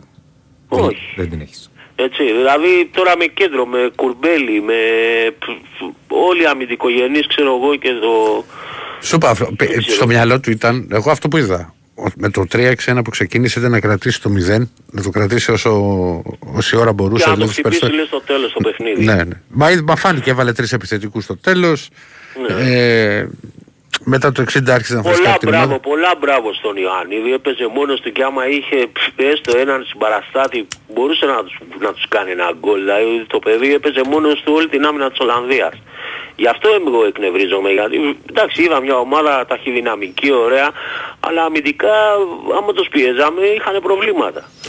Σου λέω, ο Ιωαννίδης και δεν μπορούσαν να του πάρουν την μπάλα. ας Μια και, πούμε, το, τέτοιο. μιας και το ανέφερες, γιατί το έχω ξαναπεί και σε άλλες εκπομπές εδώ με το, με το Διονύση, το θυμάται που έχω πει ότι ο Ιωαννίδης έχει βελτιωθεί πάρα πολύ. Πάρα πολύ. Έχει, ανεβα, έχει ανέβει. λέει. Και του, είχα- του, του λέω δεν το βλέπω το καλοκαίρι, βλέπω να έρχεται πρόταση. Το στυλ του ξέρεις που ταιριάζει περισσότερο; Εμένα μου θυμίζει τον Κωνσταντίνου στα καλά του. Το έχω πει. Α, πιο μπάλα από τον Κωνσταντίνο ξέρει; Την κρατάει Ε. πολύ καλύτερα την μπάλα από τον, από τον Πιο Κωνσταντίνο. τεχνίτη από τον Κωνσταντίνο; Όχι ρε παιδιά. Ναι, ναι. Ναι, ναι, ναι. ναι. Ναι. Τέλος πάντων, εντάξει, αυτές είναι Τεχνίτης, γνώμες, αλλά τεχνίτης, είναι τεχνίτης, σου λέω. τέτοιο στυλ Ε, ε, επιθετικού σέντερφορ. η Πρέμιερ του ταιριάζει. Πώς; Πιστεύω ότι ο Εντάξει, κοίτα να Ιωαννίδης. δεις. Εγώ λέω βήμα-βήμα. Ξαφνικά ενώ πέρυσι που πάμε με Ιωαννίδη, τώρα ξαφνικά πρέμιερ. Ναι, εντάξει. Ο Ιωαννίδης Εντάξει, εγώ σου έχει- λέω. είναι ένα παιδί το οποίο έχει φανταστικά στοιχεία. Γιατί έχει κορμί, έχει τεχνική, έχει αντίληψη, εξελίσσεται γιατί εξελίσσεται γιατί δουλεύει και γιατί αποκτά εμπειρίες. Και ένα προσόν επίσης του Ιωαννίδη πέρα από τα χαρακτηριστικά, τα καθαρά ποδοσφαιρικά, επειδή εγώ το ζω και πιο κοντά με αυτή την έννοια το λέω, είναι ότι είναι ένα παιδί το οποίο έτσι όπως θα το πω μπορεί να παρεξηγηθεί. Αλλά για μένα είναι προσόν. Είναι αυτό που λέμε Δίνει άνιωθος. μπάλα. Το δεν νιώθει. Ναι, δηλαδή κακό. τι εννοώ, τι εννοώ. Μεγαλύτερο παράδειγμα από τον Μήτρο που δεν υπήρχε. Μπράβο. Ο Ιωαννίδης είναι ένας ποδοσφαιριστής, ένας αθλητής ο οποίος είτε παίζει με τον Πανετολικό στη λεωφόρο, λέω ένα παράδειγμα. Το ίδιο πράγμα. Είτε παίζει στη Μαρσέ και εκτελεί πέναλτι στο 90, είναι ένα και αυτό. Αυτό Και για ένας ενώ αθλητή είναι προσόν. Είναι πολύ αλτρουιστής στη φάση που μπαίνει μόνος του για αυτά που... κι- Εκεί ξέρεις τι, στις πιστεύω- 9 στις 10 θα, θα, δώσει, θα κοιτάξει να δώσει Πιστεύω πάσα. ότι δεν την έδωσε γιατί ήταν πίσω ο παίκτης. Ο συμπαίκτης Ναι, του. δεν Δεν τον ήταν είδα από την παράλληλα. αρχή, δεν τον είδα από την Και το αρχή, αλλιώς θα φοβήθηκε, την σου λέει έδινε. μήπως χαθεί, μπάλα είχε κορμιά. Ίσο- ε, νομίζω, δεν είμαι στο μυαλό του. Εκεί πιστεύω ότι μπορεί να Ε, σουτάρεις με δύναμη και ψηλά. Και επίσης ο Ιωαννίδης, σας λέω επειδή τον ζω και λόγω των, των παιχνιδιών, των αποστολών κτλ. που τον ζω λίγο από κοντά. Ε, είναι ένας ποδοσφαιριστής ο οποίος σε θέμα προσωπικότητας δεν έχει καμία σχέση με το πώς ήταν πριν από 2-2,5 χρόνια. Γιατί, γιατί πολύ απλά αποκτά παραστάσεις, εμπειρίες. Εγώ δηλαδή θεωρώ ότι αύριο μεθαύριο θα είναι αρχηγός στον Παναθηναϊκό. Αν, αν δεν πουληθεί, θα δούμε. Δεν Ναι, ξέρω αυτό τώρα. θα σου λέγα, αν μείνει. ναι. Ναι. Τέλος πάντων, ε, εν τω μεταξύ εγώ τρελαίνομαι φε άμα βλέπω παίχτες χωρίς μυαλό, δηλαδή ε, το πέναλτι που κάνει ο Κουλιεράκης στο πρώτο, ε, εντάξει τράβηξε έντονα, αλλά όχι συνεχόμενα. Ε, βλέπω το Μαυροπάνο ας πούμε, ε, έχει κάνει τρομερά λάθη και δεν ξέρω πώς παίζει μπάλα αυτό το παιδί και παίρνει και μεταγραμμή. Μου θυμίζει πολύ το Μαγκουάι. Ε, είναι άσχημο δηλαδή ε, ε, όλη την προσπάθεια μιας ομάδας ας πούμε με μια κίνηση να την καταστρέψεις όλα και με να κάνεις ένα πέναλτι, μια λάθος πάσα δηλαδή είδαμε ας πούμε ότι έγινανε κάνα δυο λάθη που γίνανε ευκαιρίες ξαφνικά από τους Ολλανδούς Τέλος πάντων, καλό για μας. για Είχαν τους φάσει οι Ολυμπιακούς. Ολλανδοί. Να ξέρεις, Ε; είχα- είχαν ευκαιρίες οι Ολλανδοί. Είχαν και. Είχαν, αυτό σου λέω, αλλά ε, και από πολλά δικά μας, ε, δηλαδή το πέναλτι, ας πούμε το πρώτο, ή εκεί που έκανε την τρομερή απόκριση ο Βλαχοδήμος στο δεύτερο ημίχρονο που βγήκε μόνος του, άλλος είχε δεξιά-αριστερά, τελικά κοίταξε να σουτάρει και το πιάσε. Από λάθος πάσα, δηλαδή τον έβγαλε μόνος του. Μεγάλη εμφάνιση ο Βλαχοδήμος. Λέει, Γιατί είναι, Ναι, ναι, είναι, δυ- εκεί. είναι δύσκολο και το άλλο που, Πολύ καλός. που βγαίνει μια σέντρα στην πλάτη του Ρότα και σουτάρει ο άλλος και η μπάλα σκάει κάτω και το βγάζει Να στη πω γωνία. τώρα ότι ε, αυτός ο Φορτούνης δεν έχει σε αυτή την... ε, Δηλαδή στο δεύτερο ημίχρονο ο Φορτούνης δεν θα τέριαζε ή δεν θα μπορούσε να σου βγάλει φάσεις. Καλύτερα για μας για τους Ολυμπιακούς που δεν τον παίρνει βέβαια. Έτσι. Τέλος πάντων, ε, εντάξει, η εθνική θέλει, θέλει πολύ βελτίωση ακόμα. Εντάξει, το να λέμε τώρα ότι είμαστε ευχαριστημένοι γιατί προσπαθήσαμε και αυτά, άμα μείνουμε εκεί και χαμηλώσουμε Εντάξει, τόσο απλά, πολύ απλά το κοίτα, ταβάνι. κοίτα, με Γαλλία και Ολλανδία είσαι πάντα για, για την τρίτη θέση, δεν μπορείς για παραπάνω εύκολα. Όταν γίνεται Ναι, κρίση. σου λέω όμως και πάλι, άμα θες να περάσεις αυτή την Ολλανδία μπορείς να τη χτυπήσεις και φάνηκε, δεν είναι άτρωτη, έτσι δεν είναι η Ολλανδία. Δεν που είμαι ήταν. τόσο βέβαιος ότι μπορούσε να τη χτυπήσει η εθνική. Αλήθεια σου λέω. Τέλος πάντων, εντάξει. Δηλαδή Λοιπόν. πρέπει να σου πάει πάρα πολύ το μάτς. Δηλαδή όπως πήγε και έφτασε εκεί στο 80 μην βγει μια φάση, ξέρεις αυτό που λέμε, να βγει μια σέντρα, μια κεφαλιά, και- μόνο έτσι. Δεν μπορεί να γίνει διαφορετικά. Είναι, είναι ομάδα η οποία βο- στην αρχή απειλούσε από μακριά με τα σουτ, με, στο δεύτερο εμίχρονο είδες ότι πά- έμπαινε περιοχή, άρχισε να απειλεί από παντού. Ε, ναι, άμα τους δίνεις το δικαίωμα ρε φίλε και παίζεις συνέχεια πίσω και δεν τους ενοχλείς, γιατί άμα τους κάνεις ένα-δυο φάσεις και τους ενοχλείς ε, στην άμυνα, δεν θα βγαίνουν μπροστά γιουρούσια. Θα κοιτάξουν, αλλά είδαν ότι υπήρχε μόνο ένας Ιωαννίδης και ο, αυτός που ακολουθούσε ήταν 5 μέτρα πίσω και ήταν ακίνδυνη η εθνική. Φυσικά θα, θα παίξουν επιθετικά 90 λεπτά κάποια στιγμή με κάποιο τρόπο θα μπει το γκολ από λάθος, από πέναλτι, από στημένη φάση. Έτσι, γι' αυτό λέμε, τέλος πάντων, εντάξει. Και κάτι τελευταίο να κλείσω, ρε παιδιά, αυτό τώρα που έγινε στη Σουηδία και αυτά, δεν ξέρω, πολύ άσχημα πράγματα και δεν ξέρω αν αυτό το πράγμα γενικευτεί και στην Ευρώπη. Πολύ φοβάμαι και σε, και σε εμάς εδώ. Ας το φίλε, Υπάρχει, ας το υπάρχει φίλε. κόσμος πολύ ανεξέλεκτος, μπαίνω στο λεωφορείο, τι να σου πω, οι 8 στους 10 και λέω που πάμε ρε παιδιά και αυτοί οι άνθρωποι χωρίς χαρτιά, χωρίς δουλειές, χωρίς, χωρίς, χωρίς τι να πω τώρα και προσωπικά εμένα μου έχει στοιχήσει αυτό από Αφγανούς, Αφγανοί με χτυπήσανε πού να τους βρω τώρα αυτούς, ούτε δικαστήρια ούτε τίποτα τι να πω, δεν είναι κράτος αυτό τέλος πάντων, εντάξει, άσχετο άντε καλή συνέχεια παιδιά Να είσαι καλά. Το που πάμε με Ιωαννίδη που είπα προηγουμένως για το φίλο, δεν το έλεγα εγώ ποτέ. Το λέω, το που πάμε το είπα σε πρώτο αθλητικό, για- υπήρχε κόσμος που έλεγε έλα μωρέ. Και όμως, όταν λέμε ότι παιδιά περιμένετε κάποιοι, ο- ο παίκτης εξελίσσεται, έτσι είναι. Και σας λέω και πάλι, για μένα ο Ιωαννίδης θα εξελιχθεί ακόμη περισσότερο. Το πιστεύω ακράδαντα. Πάμε σε ένα ακόμη φίλο. Καλησπέρα. Μα θέλω να ξέρω πώς μπορείς να, να πάρεις και να πυροβολείς έτσι. Άστα. Πώς το διάλογο. ρε. Μα 2023 και τις θρησκείες τώρα και για οτιδήποτε. Καλησπέρα. Καλησπέρα. Εγώ είμαι. Ναι. Ναι. Γεια σας παιδιά, τι κάνετε; Πάρεις Ολυμπιακό. Έλα ρε πάρει. Γεια σου πάρει. Τι γίνεται, τι κάνετε, καλά είστε; Έτσι Καλά, λέμε. εσύ. Είμαστε, είμαστε στην εποχή που ο καθένας μπορεί να πει ό,τι θέλει, εντάξει. Έφυγε ο άλλος και λέει εντάξει μωρέ το γήπεδο μια χαρά ήταν, ο Βαντάκη είναι καλομαθημένος, δεν πειράζει όλα καλά. Όπως θέλει τα βλέπει ο καθένας τα πράγματα. Ε, απαράδεκτο σαν κράτος να έχουμε τα γήπεδα που έχουμε διαθέσιμα και η Αγία Σοφιά να παρουσιάζεται έτσι. Συγγνώμη, αλλά αυτά τα πράγματα δεν μπορούμε να τα ξεπερνάμε. Είναι γενικό αυτό. Έχει να κάνει με την εικόνα μας γενικά προς τα έξω. Δεν έχει να κάνει μόνο με ένα ποδοσφαιρικό αγώνα. Ε, Δεν ξέρω γιατί ο Μαυροπάνος ε, πληρώνει το ποδόσφαιρο αυτό το παιδί, δεν μπορώ να καταλάβω, εντάξει. Καλά, εντάξει. Ο το- καθένας μπορεί να- Μη μη φτάνουμε, Ευρωϊκός. μη- μη φτάνουμε τώρα και σε αυτό το σημείο, ρε Ε, φίλε. Δηλαδή, εντάξει. έκανε δύο λάθη. Ωραία, ειδικά το ένα ήταν. Αλλά παι- παίζει τόσα χρόνια στο εξωτερικό, τι πάει να πει γιατί πληρώνει. Δεν μπορεί να έχει ένα άσημο βράδυ κάποιος. Και δύο. Εντάξει. Είναι ένα. Και δύο σου λέω εγώ. Εντάξει. Εσύ δεν Το- έχεις το- άσχημα το- βράδια στι δουλειέ σου. Σίγουρα, καλά, 100%. Δεν το συζητάμε. Ε, θα πω τι γίνεται με την εθνική. Νομίζω ότι το πρόβλημα με την εθνική ποιο είναι; Έχει να κάνει με την νοοτροπία τη δικιά μας πιο πολύ. Το πώς βλέπω τα πράγματα. Να εξηγήσω. Υπάρχουν κάποιες στιγμές που πρέπει να μπεις και να κάνεις ρε φίλε ένα αποτέλεσμα για να περάσεις. Οκ. Ένα μεγάλο αποτέλεσμα. Σωστό Η είναι αυτό. εθνική δεν στο βγάζει αυτό. Όλοι θα βγούμε και θα πούμε μπράβο για την προσπάθεια Ναι, ναι, φιλότιμη, κατάλαβα, είμαστε, κατάλαβα. ναι, κτλ. Υπέρβαση Αυτό δεν έχει κάνει. Δεν μου φτάνει. Δεν μου φτάνει ρε φίλε. Εμένα αυτό δεν μου φτάνει. Ε, άμα θέλω να πάω στο Euro έτσι. Άμα θέλω να πω ότι κατέβηκα και έχω να, να συμμετάσχω και είμαι κομπλέ. Εντάξει, χαίρομαι πολύ, οκ. Το επόμενο βήμα δεν υπάρχει. Αυτό είναι το πρόβλημά μου. Εντάξει, Θα κοίτα, μου πεις- η Euro μπορεί να πάει η εθνική. Δηλαδή, ναι, μέσω από το Nations. Nations Cup. Από το Nations Cup. Ναι, Ναι. εντάξει. Ναι, ρε παιδί μου, οκ. Αλλά α- αν κατέβαινε, αν κάναμε Euro τώρα το επόμενο καλοκαίρι. Εντάξει. Κάνουμε το Euro. Σου λέει τώρα. Να κατέβεις να πέσει έναν όμιλο για να περάσεις από τον όμιλο. Σου δίνει την εντύπωση ότι θα περάσει. όχι απλά να ξέρεις πάντα τα τουρνουά είναι μια τελείως διαφορετική ιστορία. Ε.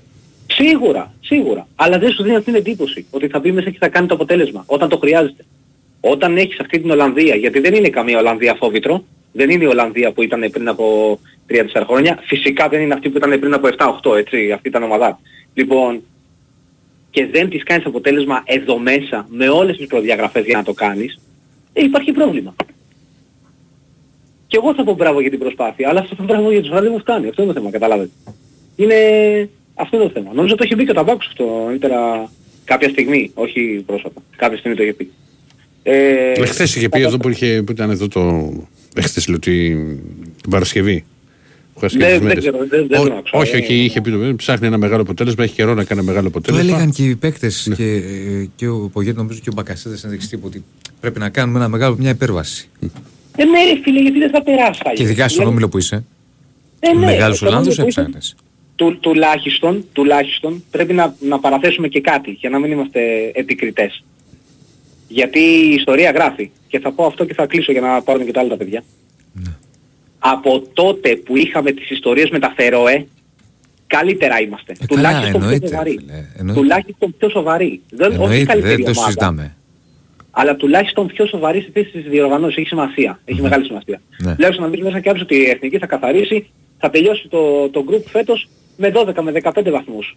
Όχι όταν το τελειώναμε με 6 και με 5. Δεν ξεχνιούνται αυτές οι εποχές. Ευτυχώς που δεν έχουμε κάνει δύο πισωγύρισμα. Απλά θεωρώ εγώ ότι γενικά είναι θέμα νοοτροπίας. Πρέπει να σταματήσουμε να λέμε μπράβο μόνο για την προσπάθεια. Πρέπει να πούμε στα παιδιά ότι ρε παιδιά δεν φτάνει αυτό το πράγμα, εντάξει. Το μόνο θετικό είναι ότι είναι χαμηλότερος ο όρος ηλικίας. Σε σχέση με παλιές εθνικές δηλαδή είναι Σημαντικό. νεαρά τα παιδιά ας πούμε και, και μπορούν να κάνουν πέντε πράγματα παρακάτω. Αυτά. Σας ευχαριστώ πολύ. Γεια σου, Φάρη μου. Πάμε στον επόμενο φίλο. Ναι, Ναι, εγώ είμαι. ναι, Α, ωραία, καλησπέρα παιδιά. καλησπέρα. Ε, Τάσος είμαι, από Παλαιό Φαρέρο. Ναι, Γεια σου, Τάσο.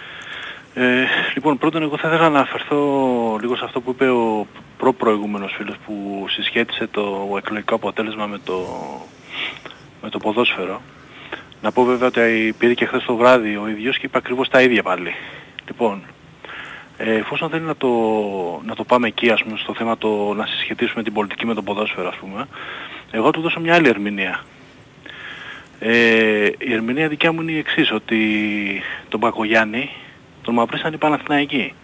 Και να σου πω για ποιο λόγο. Έχουμε, τα έχουμε κάνει αχταρμά, ρε φίλε. Μία Όχι, ο θα ένα σου το πω. ψήφισαν. ε, Όχι, θα, να α, σου πω, όχι, να δεν σου πω τη ψήφι- δικιά δεν μου είναι- ερμηνεία. Μην πεις ότι επειδή ήθελα να Δεν κάνει είναι γήπεδο και έτσι, δεν ρε έγινε φίλε. Όχι, συνοφόρο. όχι, όχι. Καταρχάς κοιτάξτε, καταρχάς κοιτάξτε, να μην τρώμε τώρα τον παπά του γηπέδου. Το γήπεδο δεν θα είναι του Παναθηναϊκού, το ξέρουμε αυτό, έτσι. Ο Το γήπεδο Παναθηναϊκός είναι έχει τη δημοτικό. χρήση, τα έχουμε πει 100 φορές. Μπράβο, μπράβο, τα ξέρουμε. ε, Είναι, Το θα έχει απλά τη Καραϊσκάκι ποιος το χρήση έχει; Το Καραϊσκάκι ποιος το έχει; Ο Ολυμπιακός. Όχι.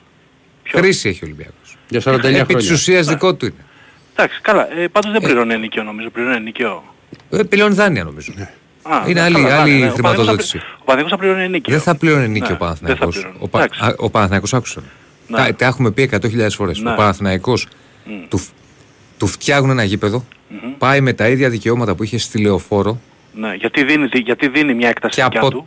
Ναι. και από τα έσοδα τα οποία θα έχει Ναι. ο Παναθηναϊκός Ναι. θα δίνει πίσω στο Δήμο ένα σαν αντίτιμο γιατί πολύ απλά θα χαλαστούν και κάποια χρήματα για να φτιαχτεί αυτό το γήπεδο. Αλλιώς, Ναι. αν ήθελε ο Παναθηναϊκός θα μπορούσε να πάρει ένα οικόπεδο δικό του και να βάλει δικά του λεφτά. Κατάλαβε. βέβαια- βέβαια, Δεν το μπορεί γεγονός- ναι. και να σου φτιάξουν γήπεδο και να έχει εμπορική Ναι. χρήση εσύ δική σου και τη χρήση για 99 χρόνια και να μην δίνεις Ωραία. τίποτα πίσω το, στο γεγο- δημόσιο. το γεγονός όμως ότι για να φτιαχτεί αυτό το γήπεδο Μμ. ε, υπάρχουν κάποιοι άνθρωποι που είχαν συμφέροντα Ρε φίλε, ψηφίστε. κα- π- π- Πάμε πάλι. Α, και οι περίμενε. οποίοι αυτοί οι άνθρωποι, οι οποίοι αυτοί οι άνθρωποι Αδερφέ, είναι ψήφισε η σημαίνοντα- Γενική Συνέλευση σημαίνοντα Παναθηναϊκού. ονόματα της πολιτικής κοινής. Άκουσε με, άκουσε με. Αυτή τη στιγμή. Ψήφισε η Γενική Ναι. Συνέλευση του Εραστέχνη Ναι. Παναθηναϊκού. Ωραία. Πέρασαν τα δύο τρίτα, δύο τρίτα ήταν το καταστατικό, αν θυμάσαι, και αποφάσισαν να πάνε εκεί.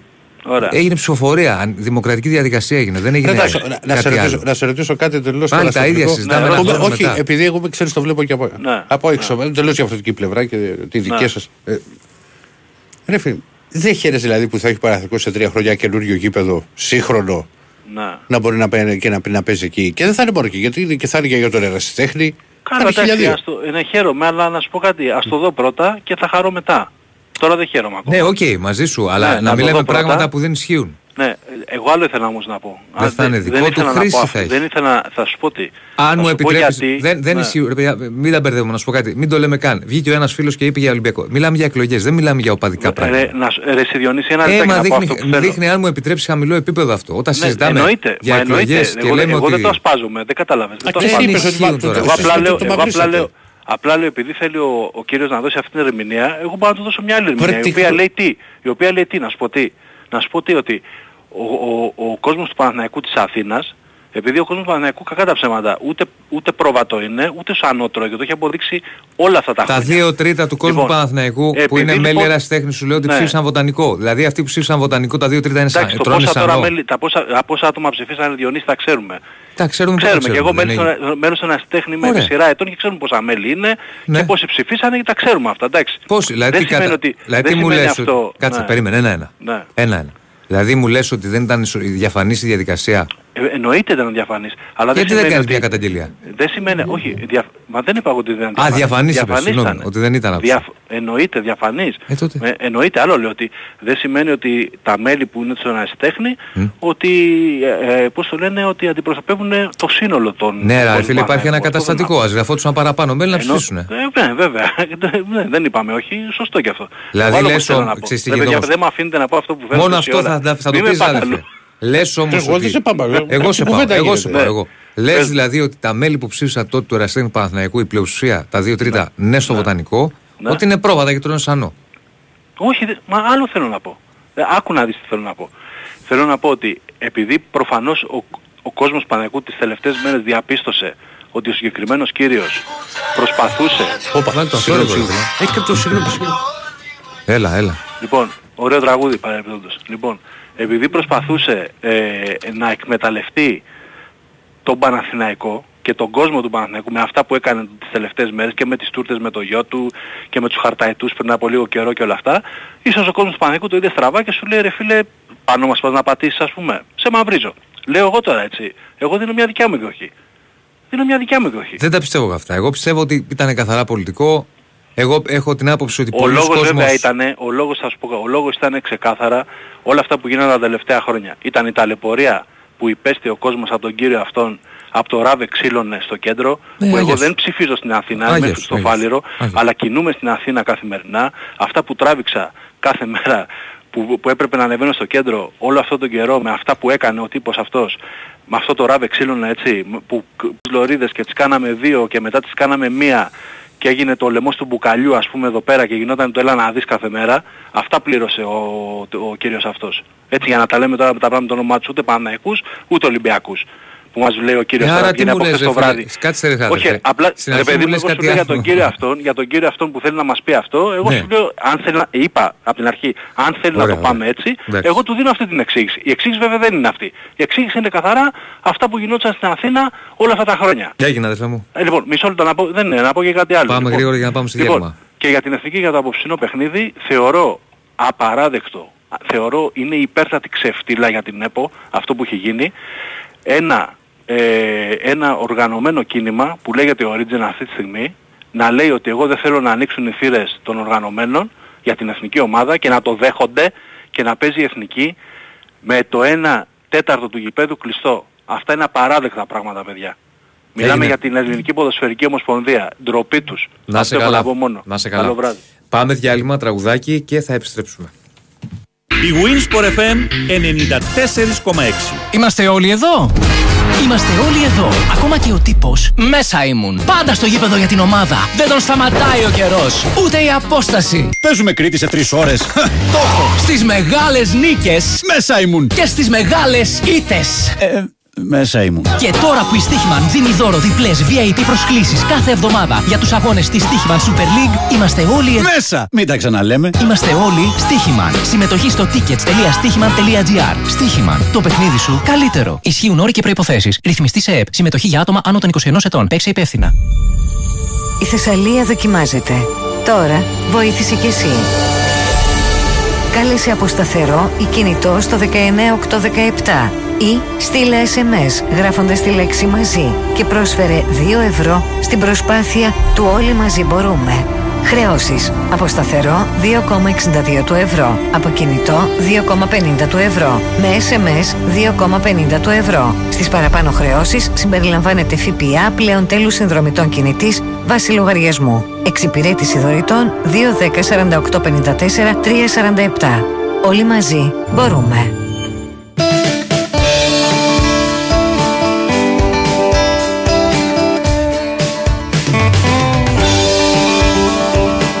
Win Sport FM 94,6. Η αθλητική συχνότητα της χώρας.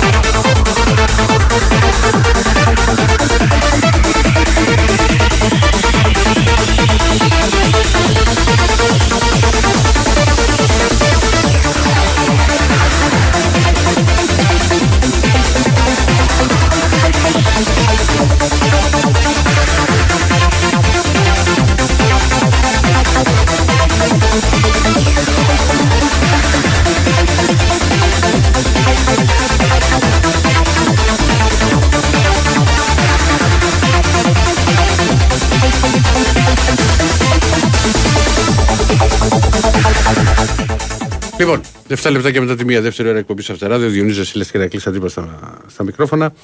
Πριν συνεχίσουμε με εσάς, έχουμε το πιο γευστικό δώρο από τα άγραφα 1977. Ένα χορταστικό τραπέζι δύο ατόμων με τα πιο λαχταριστά κρεατικά που τα άγραφα 1977 σας προσφέρουν εδώ και 46 χρόνια. Άγραφα 1977. Ο πιο γευστικός γύρος της Αθήνας, μπριζολάκια και τα εκπληκτικά σπιτικά μπιφτεκάκια της κυρα-Λένης. Τα άγραφα 1977 έχουν την απάντηση στην ακρίβεια με χορταστικές μερίδες και τίμιες τιμές. Τηλεφωνήστε τώρα στο 210 20 10 600 και ακούστε όλες τις προσφορές live. Άγραφα 1977 με 4 καταστήματα. Δύο στα Πατήσια, ένα στην Ιασμίνη και ένα στο Γαλάτσι Βέικο 111 με άνετο πάρκινγκ. Στείλτε τώρα μήνυμα στο πλαίσιο Messages που βρίσκεται σε νότε live στο site του Big Win Sport FM, γράφοντας ονοματεπώνυμο και τηλέφωνο για να δηλώσετε συμμετοχή και να μπείτε στην κλήρωση που θα γίνει στις 2 παρά 5. Λοιπόν. Πάμε. Πάμε παρακάτω, Γιάννης, πώς το Πάμε, βλέπεις; βέβαια. Κάτσε να το χαμηλώσω γι' αυτό. Ένας φίλος στέλνει χαμός από ελικόπτερα πάνω από την Αθήνα. Ορίστε. Γίνεται ρε παιδιά. Έλα. Όντως. Ε, Ε, καλά, πού αυτό να πού να δούμε. το δει, Ρετάκι. Δηλαδή, άμα το βλέπαμε και εδώ. το- Για στείλτε μας αν όντως ισχύει μας το λέει ο φίλος. Πώς... Δεν ξέρω τώρα τι γίνεται. Χαίρετε. Ναι, εγώ μιλάω. Εσείς μιλάτε. Και εδώ στο Twitter το βλέπω. Ναι, καλησ- Συγγνώμη, φίλε. καλησπέρα. Καλησπέρα. Μισό Ναι, ναι, λεπτάκι. ναι, Μισό ναι, λεπτάκι. ναι, ναι, Στο ναι, Twitter ναι, ναι. βλέπω γράφει ένας φίλος. Είναι σημαντικό, ναι, ναι. Ελικόπτερα πάνω από το κέντρο της Αθήνας. Γιατί πετάνε ελικόπτερα στη μία τα ξημερώματα. Δεν ξέρω τώρα τι μπορεί να είναι. Θα το μάθουμε. Έλατε. Ναι, καλησπέρα. Δημήτρης από Πατήσια. Παναθηναϊκός. Ναι. Ε, θα πω κάτι για το γηπαιδικό. Εμένα προσωπικά δεν με ενδιαφέρει ποιος θα το φτιάξει το γήπεδο του Παναθηναϊκού στο Βοτανικό, αν θα είναι δάνειο, αν θα είναι ενίκιο, αν θα λέγεται Βαρδινογιάννης, αν θα λέγεται Αλαφούζος, αν θα λέγεται Γιανακόπουλος, αν θα λέγεται Μπακογιάννης ή αν θα λέγεται Κου... Δούκας. Εγώ να παίζω στη λεωφόρο σε αυτές τις συνθήκες και έχω διαρκείας και δεν πάω, δύο χρόνια τώρα, γιατί δεν είναι κατάσταση αυτή γηπέδου, έτσι, από όλες τις πλευρές και δεν έχει περιθώρια βελτίωσης. Εντάξει, τα έχουμε πει Λεωφόρος. λεωφόρος ιστορικό γήπεδο, Αυτό. παλιό, μικρό. Εμένα δεν με νοιάζει παιδιά ποιος θα το φτιάξει το γήπεδο. Εγώ θέλω να φτιαχτεί το Ωραία, γήπεδο ωραία. κάποτε. Ωραία. Και τώρα είναι κατάλληλη ευκαιρία να φτιαχτεί το γήπεδο και να πάρει τα εύσημα ο Δούκας ή ο Μπακογιάννης ή όποιος ήταν. Και το φτιάξει. Εγώ θα του πω μπράβο γιατί ένα τρίτο του αιώνας ο Βαρδινογιάννης δεν έκανε τίποτα. Όχι τα έχουμε του, Βαρδινο, του κύριου Βαρδινογιάννη, όχι. Δεν, σε πολλά συμφωνώ, σε πολλά καλά έκανε. Κάποιες αστοχίες έκανε. Άλλο θέμα. Ναι. Αλλά εγώ θέλω να πω ότι το γηπαιδικό είναι το πρώτο πράγμα που με απασχολεί και δεν με ενδιαφέρει ποιος θα το φτιάξει. Εγώ θέλω γήπεδο στο βοτανικό 30-40 χιλιάδες, μακάρι να είχα και 80 χιλιάδες γήπεδο. Ο κόσμος του Παναθηναϊκού αυτό θέλει, ο υγιής κόσμος του Παναθηναϊκού. Ένα γήπεδο σύγχρονο, καλό, υπερπιστές και να τηρεί τις προδιαγραφές και να έχουμε και καμάρι. Δεν, δεν, δεν νοεί το Παναθηναϊκός να παίζει σε αυτή τη λεωφόρο τώρα, ρε, έτσι. Ή να μετακομίζεις στο ΆΚΑ με τόσα προβλήματα. Αυτό ήθελα να πω για το γηπεδικό. Όσον αφορά την εθνική, θα πω ότι καλά η προσπάθεια έγινε, το πάθος υπήρξε, αλλά όταν βγήκε ο Μάνταλος ή όταν βγήκε ο Μπακασέτας και έβαλε Ο ο Μπακασέτας Μπεζέ νο- τέσσερις επι- νομίζω ότι είχε και ενόχληση. Τραυματίστηκε. Ναι. Τραυματίστηκε, ναι. ναι. Και έβγαλε και το Μάνταλο, δεν υπήρχε κάποιος να πέρασε μια παλιά να κάνει... Τα μάμς σε αυτό το παιχνίδι έπρεπε να παίζει ο Φορτούνης. Και με Παναθηναϊκός, έτσι. Ή ο Κωνσταντέλιας ή ο Βαγιανίδης να δώσουν ευκαιρία σε αυτά τα παιδιά.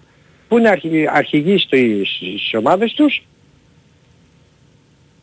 και βαρόμετρος στην απόδοση Εντάξει, ο Βαγιανίδης δεν είναι αρχηγός του... στο... Όχι ο Βαγιανίδης. Ναι, εντάξει. Ναι. Α, α, α, Αφήνω έξω το Βαγιανίδη. Όχι, όχι. Ή ο- Καταλαβαίνω γιατί είναι επιθετικό μπακ ο Βαγιανίδης πολύ. Δηλαδή θα πατήσει πολύ Ναι, περιοχή εντάξει, και, τέτοια. ναι. και κάνει και, κα- και καλή σεζόν. Έχεις. Ωραία, ναι, καλή σεζόν κάνει. Και ο Φορτούνης κάνει καλή σεζόν. Βεβαίως. Εννοείται τώρα αν παίζει η εθνική με τον Φορτούνη ή τον Κωνσταντέλια. Δώσε μια ευκαιρία. Ποιος θα περάσει την μπάλα μπροστά. Ποιος θα κάνει το στημένο το καλό. Ποιος θα μοιράσει μπροστά στους επιθετικούς; Που έβαλε σε κάποια στιγμή τέσσερις επιθετικούς. Αν είναι δυνατόν τώρα. Από το ένα άκρο που μας παίζανε στο πρώτο ημίχρονο μονότερμα, πήγαμε στο άλλο άκρο που βάλαμε τέσσερις επιθετικούς. Μα είναι πράγματα αυτά.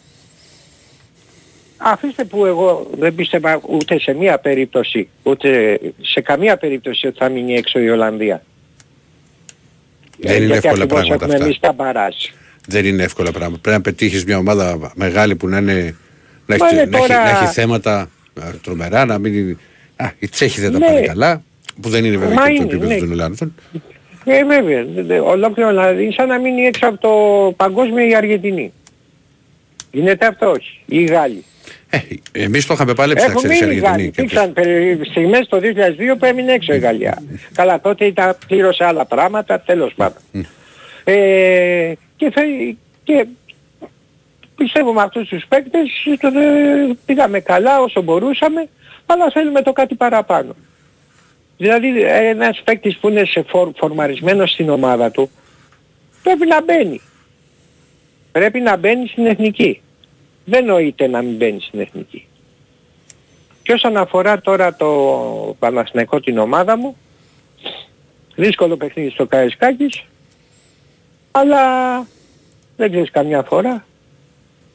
Θα πάμε εκεί να δώσουμε τη μάχη μας. Πιστεύω φέτος ότι είμαστε σε καλό δρόμο. Έχουμε καλούς παίκτες, παίζουμε καλή μπάλα, καλύτερη μπάλα από πέρσι. Κοίτα, εμένα η άποψή μου όλα. είναι διαφορετικός ο Παναθηναϊκός σε σχέση με πέρυσι. Δημιουργεί, Ναι. δημιουργεί περισσότερο, Πέρσι ήταν πιο κοινικός. Πέρσι δη- ήταν πιο δημιουργεί κοινικός. περισσότερο, σκοράρει περισσότερο, αλλά δέχεται και πολύ πιο εύκολα φάσεις. Ναι, θα δεχθείς φάσεις. Ναι, άμα παίζεις επιθετικά θα δεχθείς φάσεις. Άμα παίζεις δηλαδή λίγο να τσουλάει η μπάλα. Εντάξει. Δεν παίζεις τσούκου τσούκου τώρα ναι, το 1-0, θα πάω κότσο στο 90 ή δεν θα βάλω ή θα πάω. Βάζεις τρία γκολ, το καθαρίζεις το παιχνίδι και άμα φας και ένα δεν, δεν, δεν έχει τίποτα. Και να προσέξουμε με τον Κρινιόλη, να τον ανανεώσουμε, να πάρει τα λεφτά που θέλει, γιατί τέτοιο τερματοφύλακα δεν θα ξαναβρούμε. Και οι ομάδες στίζονται από το τερματοφύλακα. Ξεκινάνε από εκεί, το- από τον Άσο. Αυτά ήθελα να πω. Ευχαριστώ παιδιά. Να είστε καλά, να είστε καλά κύριε μου. Γεια σας. ναι. Χαίρετε. Ναι, γεια σας. Γεια σας. Γεια σας. Εγώ μιλάω. Ναι. Ο Μπακογιάννης καλησπέρα. Βαγγέλης. Βοτανικός κιόλας. Είμαι τώρα ε, 500 μέτρα από το γήπεδο που φτιάχνεται. Τραγική πώς το λένε σύμπτωση. Ναι. Λοιπόν, το θέμα με τον Μπακογιάννη δείχνει τη χαμηλή σκέψη και, τη, χαμ- και το χαμηλό σκεπτικό που κατεβάζουν κάποιοι άνθρωποι, όχι όλοι βέβαια. Το θέμα δεν είναι κομματικό. Ο Μπακογιάννης έχασε για άλλους λόγους παρά για το γήπεδο. Ε, το θέμα με τον Παναθηναϊκό, μάλλον για τον Παναθηναϊκό, ποιος πολιτικός από οποιοδήποτε κόμμα θα είχε φέρει άρνηση για, το, για την κατασκευή του; Όλοι δηλαδή όσοι πολιτεύονται στην Α Αθηνών. Από τον Άδωνη Γεωργιάδη μέχρι και τη Λιάνα Κανέλη από την εποχή που είναι Παναθηναϊκός δηλωμένη που ήταν ε, στη Νέα Δημοκρατία τοπική υπεύθυνη δημοσίων σχέσεων στην τοπική οργάνωση Νέας Δημοκρατίας Γκίζη. Δεν θα βγει κανείς να πει κατά του γηπέδου του Παναθηναϊκού γιατί η Αθήνα ως ε- είναι συνώνυμη με τον Παναθηναϊκό. Δηλαδή ποιος θα πει στον Πειραιά να πει κατά του Ολυμπιακού για θέμα γηπέδου ή οποιοδήποτε άλλου πολιτικός. Όχι κομματικά, πολιτικά, σε όλο το πολιτικό φάσμα. μιλάω, έτσι. Όπου και αν ανήκει πολιτικά. Λοιπόν, ο Μπακογιάννης έχασε για άλλους λόγους. Ο, και γενικά δηλαδή αν πούμε ότι θέλουμε να κάνουμε μια όριμη σκέψη, μια, μάλλον μια όριμη διαπίστωση για τις, πο- για τις εκλογές που γίναν τώρα περιφερειακές και δημοτικές, η Αθήνα ήταν η κορονίδα του συμπεράσματος ότι ψήφισαν τα πρόβατα που έχουν μνήμη Χρυσόψαρου, οι Ζαμανφουτίδες, οι Ζαμανφουτάκηδες, εντός παρενθέσεως αποχή, έκρινε το αποτέλεσμα του Δήμου Αθηναίου. Κα- Τίποτε Δεν μπορείτε άλλο. να λέτε ότι ψήφισαν πρόβατα. Ψήφισαν άνθρωποι. Ο καθένας ό- ό,τι θέλει ψηφίζει. Επειδή ε, δεν μπορώ τώρα γιατί ο χρόνος είναι περιορισμένος, θα μπορούσα δηλαδή να το, πώς το λένε, να το ντοκουμεντάρω. Απλά είναι τροφή για σκέψη. Όχι τα πρόβατα, αυτές πρόβατα πάντως έχουν Ε, μνήμη δεν είναι Χρυσόψαρου. τώρα. ε, Είναι βαρύ αυτό που λέτε. Ε, Ναι, είναι ο- μνήμη Χρυσόψαρου. ο κα- ε, μισό- για ποιο θέμα λέτε τώρα, για τις δημοτικές εκλογές; Ναι, ναι. Για την Αθήνα. Ειδικά για την Αθήνα. Κορονίδα η Αθήνα. Στην Αθήνα είχαμε ανατροπή. Δεν έχουμε χρόνο εδώ τώρα. Δεν έχουμε χρόνο, όχι για να, το, για να δούμε. Δεν είχαμε ανατροπή. Από τον πρώτο γύρο στο δεύτερο γύρο είχαμε ανατροπή. Φάνηκε από ό,τι έλεγαν οι αναλυτές Ναι. ότι πολλοί κόσμος που στον πρώτο γύρο ψήφισε Μπακογιάννη δεν πήγε να ψηφίσει. Λοιπόν. Έτσι λένε. Ναι. Λοιπόν, ξεκινάμε από το Δήμο της Αθήνας. Γιατί λέω ότι είναι η κορονίδα των όσων λέω. Λοιπόν, η Αθήνα είναι Αθήνα. Δεν είναι Καρπενήσι, δεν είναι Καρδίτσα. Δεν είναι δηλαδή εγώ που έχω τα δικαιώματά μου στην Καρδίτσα και λόγω τώρα να σκέπτομαι τη βενζίνη και τα διόδια επειδή έχω συναισθηματικά τους λόγους εκεί που πάω και ψηφίζω έτσι. Είναι μακριά. Να, ψω- να πάρω διόδια, βενζίνες έτσι και έχω μείνει εδώ. Δικαιολογημένο λοιπόν να μην πάω στο Καρπενήσι να πάω να ψηφίσω ή σε οποιοδήποτε άλλο μέρος. Αλλά στην Αθήνα, στην Αθήνα, είναι Αθήνα. Δηλαδή, πού θα πάει ο Αθήναιος, πού πήγε ο Αθηναίος και δεν ψήφισε στην Αθήνα; Δεν πήγε Είχαμε να στον ψηφίσει. πρώτο- Τον πρώτο γύρο 30%. Μα είχε αποχή μεγάλη. Ε, γιατί όμως είχαμε αποχή μεγάλη; Γιατί, γιατί δεν υπάρχουν Αθηναίοι. Οι Αθηναίοι έχουν φύγει όλοι, μένουν στα βόρεια και στα νότια προάστια. Λοιπόν, και όσοι πήγανε να ψηφίσουν, ειδικά τον πρώτο γύρο, πήγανε με κομματικά ελαττήρια. Μα τι λέτε κύριε μου, δεν υπάρχουν. Μισό λεπτάκι. Δεν υπάρχουν δημότες ε, Αθήνας. Δεν υπάρχουν στο κέντρο άνθρωποι που μένουν; Μειοψηφία. Μειοψηφία μένει στο Μειοψηφία. κέντρο της Αθήνας. Στο Μειοψηφία. νέο κόσμο, στο κουκάκι, στα πετράλουνα, στο κεραμικό, στο. στο- Εγώ τουλάχιστον στις υποβαθμισμένες περιοχές, τα δύο τρίτα των Αθηναίων έχουν φύγει στα βόρεια και στα νότια προάστια. Και όσοι Άρα έρχονται μου λέτε δεν ότι το κέντρο έχει αδειάσει. Δεν μένει κανένας. Ωραία, να παρκάρουμε εύκολα. Μένουνε, μένουνε, αλλά μένουν άνθρωποι, σας είπα, σας είπα, μένουν άνθρωποι που δεν έχουν τα εκλογικά τους δικαιώματα αυτού καθεαυτού το Δήμο Αθηναίο. Αφού, σας, αφού βγήκε ότι είχε περίπου πόσο αποχή είχε; Στην Αθήνα, 70%. Άρα σημαίνει ότι περίπου το 70%, 60-70 πόσο ήταν, δεν πήγε να Ναι. ψηφίσει. Άρα υπάρχουν δημότες που δεν πήγαν να ψηφίσουν. Δημότες στους εκλογικούς καταλόγους. Λοιπόν, στον Κολονό, που έχω προσωπική άποψη. Έτσι, όλη η σειρά μου, στατιστικά, τα δύο τρίτα έχουν φύγει. Και κάποιοι εξ αυτών έρχονται κάθε τέσσερα χρόνια. Ένα λεπτάκι. να Ξαναλέω, δω κανένα αφήστε τι παλιό φίλο κάνουν να οι φίλοι πάω σας να στον ψηφίσω. Κολονό. Ακούστε λίγο, ακούστε λίγο. Διαβάζω εδώ στοιχεία. Ναι. Εγγεγραμμένοι ψηφοφόροι. Ναι. Στο Δήμο Αθηναίων. Ναι. Στο δεύτερο γύρο ψήφισε μόλις το 26,73%. Ναι. Άρα υπάρχουν εγγεγραμμένοι ψηφοφόροι Που δεν στο- πήγαν να ψηφίσουν. Που δεν πήγαν να ψηφίσουν. Δεν ισχύει αυτό που λέτε. Δεν πήγαν ότι τε- είχαν τα δικαιώματα τους στην καρδίτσα. Πήγαν. Να σας πω πόσοι είναι εγγεγραμμένοι Είναι ψηφοφόροι. μισό εκατομμύριο. Μισό εκατομμύριο. Κωδικά. 449.000. Ναι. Ψήφισαν 120.000. Μάλιστα. Δηλαδή οι 120.000 έκριναν το μέλλον του... του Αφού δεν Δήμου πήγαν να της ψηφίσουν. Άρα, άρα, Μα και άρα- στις εκλογές το 50% άρα τα, δεν πήγε. Τα στοιχεία που. Τα στοιχ- ναι, τα στοιχεία τα οποία λέτε. Τα, τα στοιχεία τα οποία σας λέω καταρρύπτουν αυτό που λέτε. Δεν ισχύει αυτό. Υπάρχουν. Υπάρχει Γιατί μισό δεν πήγαν εκατομμύριο να κόσμος. ψηφίσουν. Γιατί δεν πήγαν, σας είπα και πάλι. Μα εσείς μου λέτε κάτι άλλο.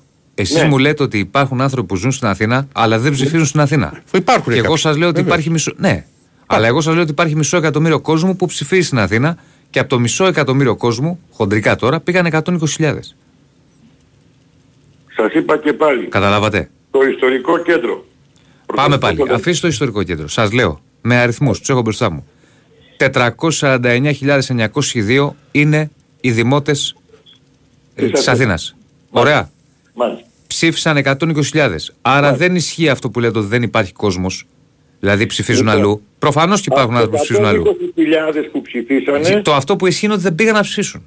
η μισή, η μισή είναι εγκλωβισμένοι εδώ, οι άλλοι μισοί ήρθανε από τα βόρεια και τα νότια προάστια να ψηφίσουν ελαφρά από την καρδία με κομματική επιλογή και, και ξαναφύγαν. Δηλαδή είναι ο μόνος Δήμος ο οποίος δεν έχει, πώς το λένε, την αμεσότητα που μπορεί σε ένα άλλο Δήμο, ξέρω εγώ, στο Δήμο τι να σου πω, Ε, Πατρέων. δεν μπορώ εγώ να, να πιστέψω Ναι. ότι το κέντρο της Αθήνας δεν Και- έχει κόσμο. Και έχει κόσμο, σας είπα και πάλι. Σας είπα και πάλι, αλλά είναι αλότριο, δεν είναι του Δήμου Αθηναίου. Μα σας λέω και πάλι ότι είναι 449.000. Τώρα μπορεί να μένουν μερικοί πα- αλλού. Μπορεί κάποιοι να μένουν αλλού. δεν αποφύγει. πήγαν να ψηφίσουν όμως. Καλά, τώρα δεν θέλω να εμβαθύνω. Εντάξει, σας είπα. Ε, Άγιο Παντελεήμονα, Αχαρνών, Κολονό, όλες αυτές τις περιοχές Κυψέλη, είναι μια Κυψέλη χωρίς τους Κυψελιώτες που ξέραμε. Κάποιοι Κολονό έχουν χωρίς φύγει, Κολονιώτες που βεβαίως. ξέραμε. Κάποιοι μένουν αλλού. Ε, δεν βέβαια, μπορεί όμως εντάξει, αυτό να τι ισχύει λέω, σε αυτό- τόσο, αυτό το μεγάλο, καθημερινά. σε τόσο μεγάλο βαθμό. Τα δύο τρίτα έχουν φύγει σας είπα. Δεν ξέρω πώς Έχω και είναι. Αυτό κάθε θέλει, τέσσερα χρόνια- αυτό θέλει έρευνα. Δεν, δεν μπορώ να Κάθε το τέσσερα γνωρίσουμε. χρόνια και τραγουδάνε το τραγούδι του Μαζονάκη. Θέλω να γυρίσω στα παλιά, θέλω να δω την παλιά μου γειτονιά. Ωραία. Βλέπω ένα παλιό συμμαθητή και μετά σκόνονται και παίρνουν. Ωραία. Και ψηφίσανε με κομματικά ελαττήρια, ξεχνώντας βέβαια αλχημίες, τώρα είπαμε, μην δεν θέλω να ανοίξω κουβέντα, αλχημίες, ε, ζυμώσεις ε, κομμάτων που πριν πέντε χρόνια ήταν σύμμαχοι και τώρα το παίζουν αντίπαλοι. Πάντως είναι πολύ, Είναι- είναι ολόκληρη πολύ ιστορία υψηλό. αυτό. Εντάξει. πο- Πάντως είναι πολύ υψηλό το ποσοστό αποχής γενικά. Ναι. Ε, το να υπάρχει τόσο υψηλή αποχή, κάτι δείχνει αυτό. Δείχνει πολλά. Δείχνει, δείχνει την απάθεια Μμμ. γιατί παράδειγμα ένας κολονιώτης, παράδειγμα λέω εγώ τώρα, από την κλάση τη δική μου, τη σειρά τη δική μου, Ναι. 100 άτομα, Ναι. στατιστικά σας λέω, Ναι. στον στενό μου κύκλο που γνωρίζω, Ναι. που είμαι 60 χρονών, οι 80 δεν μένουν κολονό, έχουν φύγει. Και έρχονται από τους 80 οι μισοί, οι 40, να δουν κανένα παλιό φίλο στα 4 χρόνια στην ουρά στο εκλογικό κέντρο. Ε, ας μεταφέρουν τα δικαιώματά τους εκεί που μένουν. Τι να τα πάρω πάνω πάνω.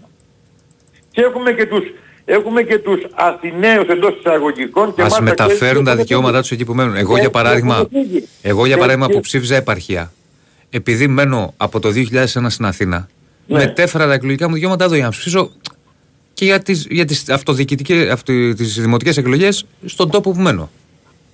Ναι, λοιπόν, να σου πω και ένα τελευταίο να- για να μην το κουράσω, για να μην σας κουράσω γιατί θέλω να κάνω κατάκριση του χρόνου σας. Ναι. Και το οξύμορο ποιο είναι; Ποιοι κολονιώτες έχουν φύγει; Έχουν φύγει οι κολονιώτες που ήταν αναντάμ παπαντάμ. Δηλαδή πριν το Β' Παγκόσμιο Πόλεμο, σα- για να καταλάβετε δηλαδή, τη γεωγραφία. Πήγαν το Β' αυτοί που ήταν πριν το Β' δηλαδή κολονιώτες. Πριν το Β' Παγκόσμιο Πόλεμο έχουν φύγει για άλλους τόπους. Περίμενε, περίμενε. εννοώ γενιά με γενιά, δηλαδή ο παππούς του κολονιώτης εκεί, Ναι. ο πατέρας του κολονιώτης εκεί. Ναι. Ενώ από το 50 και μετά που ήρθε το μεγάλο κύμα μετανάστευσης, που ήρθαν δηλαδή από την Εύη, από το που, ξέρεις, που έγινε μετά το 50 και μετά χαρακτηριστήκαν μετά του λέω κολονιώτες, αλλά το 50 και το 60 τους λέγανε οι κολονιώτες οι παλιοί βλάχους, δηλαδή ξέρεις ότι είναι από τα χωριά που ήρθαν για να δουλεύουν σε λεωφορείο και φυσού, τα εργοτάτια. Ναι. Το κύμορο λοιπόν είναι ότι οι κολονιώτες αναντάμ παπαντάμ έχουν φύγει και έχουν μείνει οι κολονιώτες σε μεγάλη ηλικία βέβαια ε, οι οποίοι ήταν ξέρεις έχουν, κα- έχουν καταγωγή από την Εύβοια, από την Κορινθία ξέρεις, από αυτά τα πράγματα ξέρω εγώ. Ναι. Καλά. Μάλιστα. Αυτά. Να είστε καλά. Να είστε καλά.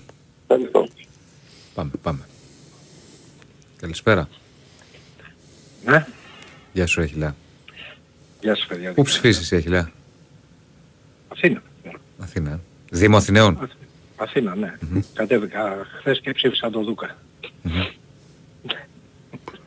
Ε, καλά, ένα δέκα έδινε. Πού ψηφίσατε, αν επιτρέπετε; Πού; Σε ποιο μέρος; Πατήσια, φίλε, Πατήσια. κάτω Πατήσια. Οκ. Κάτω Πατήσια, δίπλα, δίπλα στους ε, φίλους μου, τους Πακιστανούς, τους αυτούς και το λέω το φίλους μου με κεφαλαία γράμματα. Ναι. Καταλαβες; Κατάλαβες φίλε μου καλέ εσύ προηγουμένως. Η αποχή, η αποχή έχω να πω στο φίλο μου προηγουμένως, τον ε, συντοπίτη μου και τέλος πάντων από τον ίδιο Δήμο που είμαστε, ότι η αποχή αδελφέ δεν θέλω να χαρακτηρίσω εγώ όπως χαρακτήρισες εσύ τους ανθρώπους, είναι πράγματι μεγάλη και επειδή είναι μεγάλη έχουμε τον, Κο- ε, τον, Κο- ε, τον ε, Κυριάκο τον Μητσοτάκη Πρωθυπουργό και έχουμε και τον ε, Κωστάκη τον Καραμαλή να βγαίνει στις αίρες. Επειδή η πα- η αποχή είναι μεγάλη και επειδή δεν φταίει ο κόσμος για την αποχή, φταίει η, η αριστερά και η κεντροαριστερά. Αυτό φταίει. Ο λόγος της, ό,τι έχουν κάνει μέχρι σήμερα, έχουμε φτάσει να έχουμε τον, ε, το σύνδρομο της Στοχόλμης. Μια μεγάλη τάξη ανθρώπων, οι οποίοι είναι μεροκαματιάριδες και οι οποίοι τέλος πάντων κοιτάνε να πιαστούν κάπου και δεν έχουν που να πιαστούν, ενώ από τον πολιτικό λόγο και την πράξη. Και αυτό πρέπει σε- τάχιστα να το διορθώσει και η αριστερά και το αριστερά, κατά τη γνώμη μου. Εντάξει, η πολιτική διαδικασία είναι μια ζήμωση, ασφαλώς. Όλα χρειάζονται. Και μάλιστα ε, στο συνταγματικό το ξαλά μου μου λες τώρα, αδερφέ μου καλέ εσύ, ότι ο Μπακογιάννης έχασε επειδή είναι πρόβατα οι άνθρωποι και δεν πήγαν να ψηφίσουν. Γιατί ε, από τα βούπου που υπάρχουν που έχουν φύγει, ξέρω εγώ, οι κολονιώτες που έχουν φύγει στα βόρεια προάστια έχουν διόδια και βενζίνες για να κατέβουν, ξέρω εγώ, στο κολονί να ψηφίσουν; Έλα ρε φίλε. Ένα 20 λεπτάκι είναι από την εθνική σκάρτο. Να ξέρεις. Και Κυριακή, Κυριακή μεσημέρι Και για να τέταρτο. πεις και καφέ, Ε. χαλαρά. Και 20 λεπτάκι, ένα τέταρτο. Απλά κάτι, κάτι συνέβη εκεί πέρα. Συνέβη, συνέβη ότι ο κόσμος είδε αλαζονία, είδε, όχι ότι έχουν θαμπώσει οι άλλοι, τα είπα για τους άλλους. Δεν έχουν θαμπώσει και πρέπει κάτι να κάνουν. Και τάχιστα πρέπει να το κάνουν γιατί, γιατί τα πράγματα δεν πάνε καθόλου καλά. Καθόλου καλά. Και όχι μόνο να δεις που έρχεται, που είναι μπροστά να δεις. Ήδη το, εμ, το ειδικό τέλος, τέλος πάντων η ελάφρυνση που δινόταν από τη ΔΕΗ πήγε περίπατο, μας χαιρέτησε μετά τις εκλογές. Κάτσε να δεις τους λογαριασμούς του ρεύματος τώρα. Περίμενε να δεις. Στην ακρίβεια τα ράφια είναι ακόμα. Ε, η Κοίτα, βενζίνη πάντα- για να πάντα πά- όταν η έχεις βενζίνη το- για να πάει να βάλεις στο πρέντ έχει κατρακυλήσει και η βενζίνη είναι στο 1,70. Ποιο είναι 70, 1,80, 1,90. Τι είναι 70. Πού το έχεις το 1,70. Ε, 1,70 εγώ το το δώσεις παίρνω στις Βρυξέλλες. 1,70. Το παίρνω 1,70 από τον πρόεδρο, ρε. Α, έχεις κάρτα.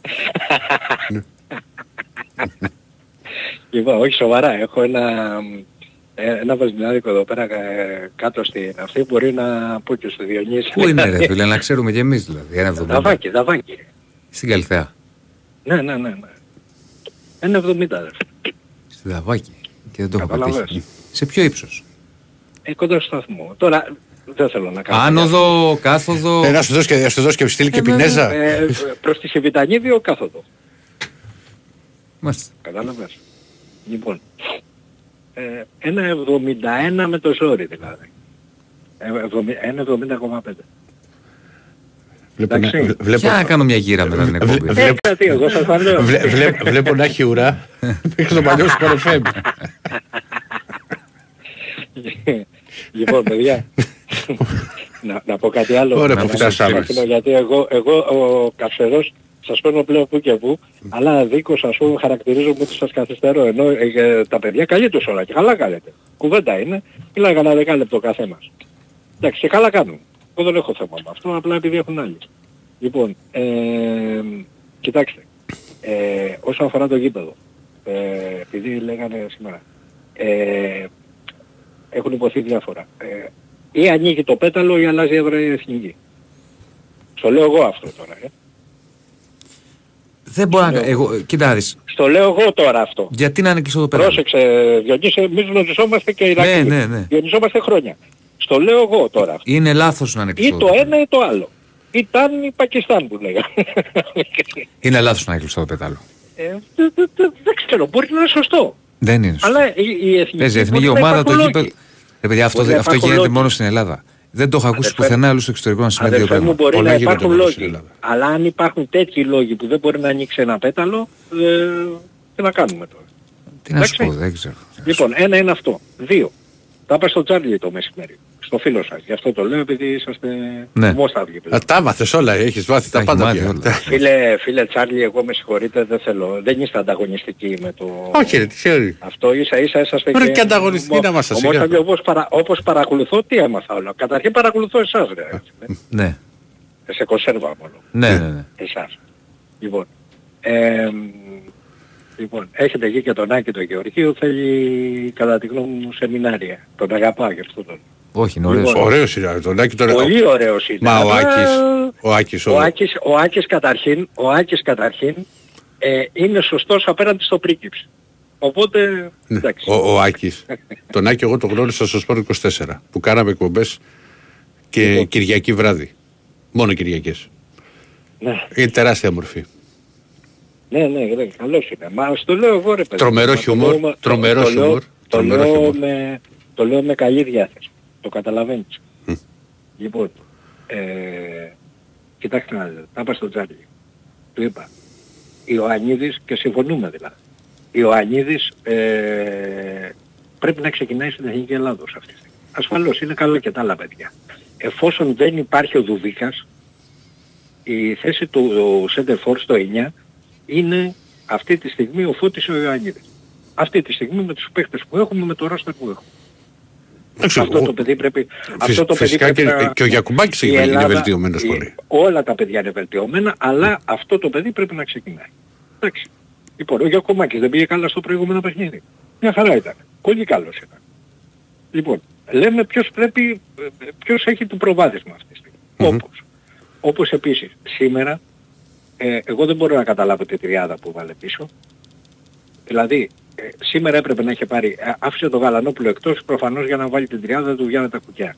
Λοιπόν, έπρεπε να βάλει το ποστάκι πίσω. Είναι το μοναδικό καλό και αξιόπιστο κεντρικό χαφ που έχουμε που μπορεί να δώσει ένταση. Αυτή τη στιγμή επαναλαμβάνω. Δεν έχουμε ούτε Κατσουράνι, ούτε Μπασινά, ούτε ξέρω εγώ Ζαγοράκη, ούτε Καραγκούνι, ούτε... Λοιπόν, είναι το μοναδικό back ε, ε, κεντρικό χαφ που μπορούμε να βάλουμε αυτή τη στιγμή και να έχει μια ένταση και μεταφορά της μπάλας στο παιχνίδι του. Όπως επίσης έπρεπε στα άκρα, γιατί δεν έχουμε άκρα, όπως δεν έχουμε και κεντρικά χαφ. Γι' αυτό το είπα για το Κωστάκη του Γιάννα Καλανό.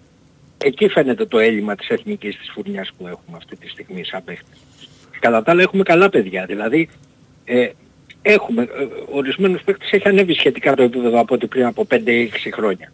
Όχι πριν από 15, αλλά πριν 5-6. Λοιπόν, όπως επίσης πρέπει οπωσδήποτε να δούμε τι θα κάνουμε τα εξτρέμ. Εκτός από εκείνο το, το νέρμο το Μασούρα, που το παιδί ήταν συγκινητικό σήμερα. Έχει και παίξει σήμερα, άμυνα ο ε. Μασούρας; Λοιπόν, Πιο ήταν πολύ και μπάκ είχε συγκινητικό. Ρε φίλε, δεν έχεις άκρα. Βάλε εκείνο το νέρμο το φούτα. Τι μου έχεις μέσα το μάνταλο και τον μπακασέτα ρε αδερφέ; Καλά είναι τα παιδιά προσπαθήσαν όσο μπορούσαν. Δεν έβγαιναν τα κουκιά. Στα μαρκαρίσματα και στη, και στη μεταφορά της μπάλας και στα μεσοδιαστήματα που λέμε να παίξουν την μπάλα δεν βγαίνουν τα κουκιά ρε αδερφέ έτσι. Πήγες να κατεβάσεις καθρέφτη 3-5-2 και σε έβαλαν οι άλλοι μες, στα- μες στο τέρμα. Αποτύχει, δηλαδή και αποτύχει, ε, όχι αποτύχει. Από τη μηχανότητα του Βλαχοδήμου ας πούμε δεν είμαστε 0-2-0-3 σήμερα. Έχει μια μεγάλη εμφάνιση. Λοιπόν, από εκεί και πέρα, από εκεί και πέρα, εγώ όσο ζω και αναπνέω, για τις ομάδες για τις οποίες αγαπάω, έτσι, ε, δηλαδή και την Εθνική Ελλάδος και την ομάδα μου, λοιπόν, όταν ο άλλος μου κάνει 7-8 ευκαιρίες και το παιχνίδι έχει, μηδε- έρθει 0-0, εγώ αρχοντήτης δεν θα γίνω ποτέ. Είτε για την ομάδα μου, είτε για την Εθνική Ελλάδος. Δεν θα χορεύω τσάμικα. Έγινε, Αχιλέα. Εντάξει, να, να είστε καλά. Μια χαρά. Πριν το ρίξω διάλειμμα γιατί θα χαθεί το μήνυμα μου, λέει ένας φίλος. Ερακλή μου λέει αλήθεια, πιστεύεις ότι ο Φορτούνης έκανε τη διαφορά στο μάτι που είδαμε σήμερα; Πεχτάρα μου λέει είναι, αλλά δεν κολλάει από άποψη ξέρεις, σε τέμπο και σε ρυθμό. Θα σου πω, φίλε μου, ο Φορτούνης κολλάει γιατί παί- παίζει και ευρωπαϊκά παιχνίδια που έχουν επίσης πολύ ψηλό ρυθμό.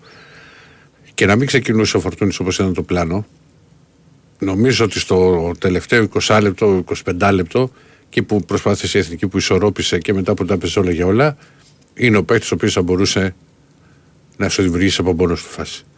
Και εκτελέσει από τα στημένα και να κάνει μια ατομική προσπάθεια και ένα, και ένα καλό σουτ. Γενικά θα είναι ο παίκτης ο οποίος είχε το καθαρό μυαλό να εκμεταλλευτεί κάποιον από τους επιθετικούς που ήταν στο, στο γήπεδο εκείνη α, την ώρα. Πάμε στο διάλειμμα που θέλει ο Τάκαρος. Στέλνετε για άγραφα γιατί παίρνουμε τελική ευθεία. Η Winsport FM 94,6 Το κραγιόν που δοκίμασες στο χέρι πριν το αγοράσεις. Ψαγμένο. Το σχολείο που διερεύνησες εξονυχιστικά πριν στείλεις τα παιδιά σου. Ψαγμένο. Το προφίλ που τσέκαρες στα social πριν αποδεχτείς το αίτημα. Ψαγμένο. Τόσα ψάχνεις καθημερινά. Γιατί όχι το στήθος σου. Φρόντισε για την υγεία των μαστών σου πηγαίνοντας για τον προληπτικό σου έλεγχο. Είναι ψαγμένη. Ψάξ' το κι εσύ. Άλμα ζωής. Μια πρωτοβουλία ευαισθητοποίησης και ενημέρωσης για τον καρκίνο του μαστού. Big Win Sport FM 94,6 Ραδιόφωνο με στυλ αθλητικό.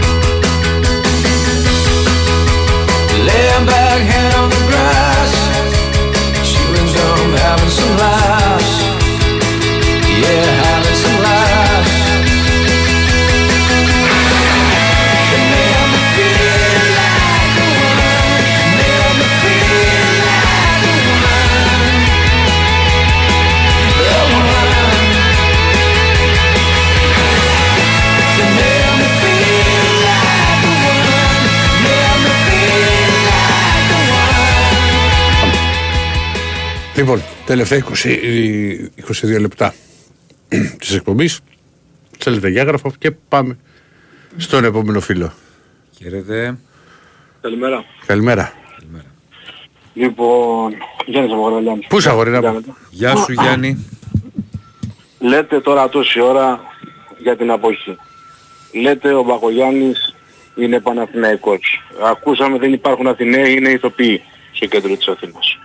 Ε, ακούσαμε, γιατί δεν βγαίνει ένας τίμιος και ένδοξος ακροατής να πει ότι ερχόμαστε ρε παιδιά, είναι τόσο απλό. ερχόμαστε. και καλά εντάξει ο Δεσίλας είναι νέος Ιρακτή, ψάχνεται πολιτικά, είναι αριστερός, δεν ξέρω τι Ω, είναι. δεν ψάχνετε πολιτικά. Εμείς- Έλα μου, είναι νέος ο Δεσίλας να πούμε. Γιατί δεν τα, τα βάζεις τα πράγματα εσύ στη θέση σου. στη Να τα θέση βάλω, σου. ε. Δηλαδή, Μα, ε, δεν είναι απλό, Αχιλέα μου, ο φίλος ο προηγούμενος. Ερχόμαστε. Όχι ερχόμαστε πάμε Αθήνα και είμαστε Τρίπολη. Ναι. Φτάσαμε, είμαστε Ελσίνα, μπαίνουμε Αθήνα. Οχ, το έκανες και εσύ Λίσσα. Τρίπολη έχουμε φτάσει. Η δουλειά μας. Ναι. Λοιπόν. Εντάξει, ε, λέει πολλά τώρα το, πέρα από την πλάκα το χθεσινό αποτέλεσμα σε όλη την Ελλάδα λέει πολλά. Και, και στην Ηλία έγινε χαμός, ε, δεν σε έχεις δει; Κάτι είδα. Τους Έχεις Δήμους. λεπτομέρειες; Ναι, ε, έχω τώρα τι να πω στον αέρα, δεν να σου πω Ε, ονόματα δεν στον όχι αέρα, ονόματα, αλλά τι έγινε να μάθει και ο κόσμος. Γιατί το είδα λίγο από- φευγαλέα.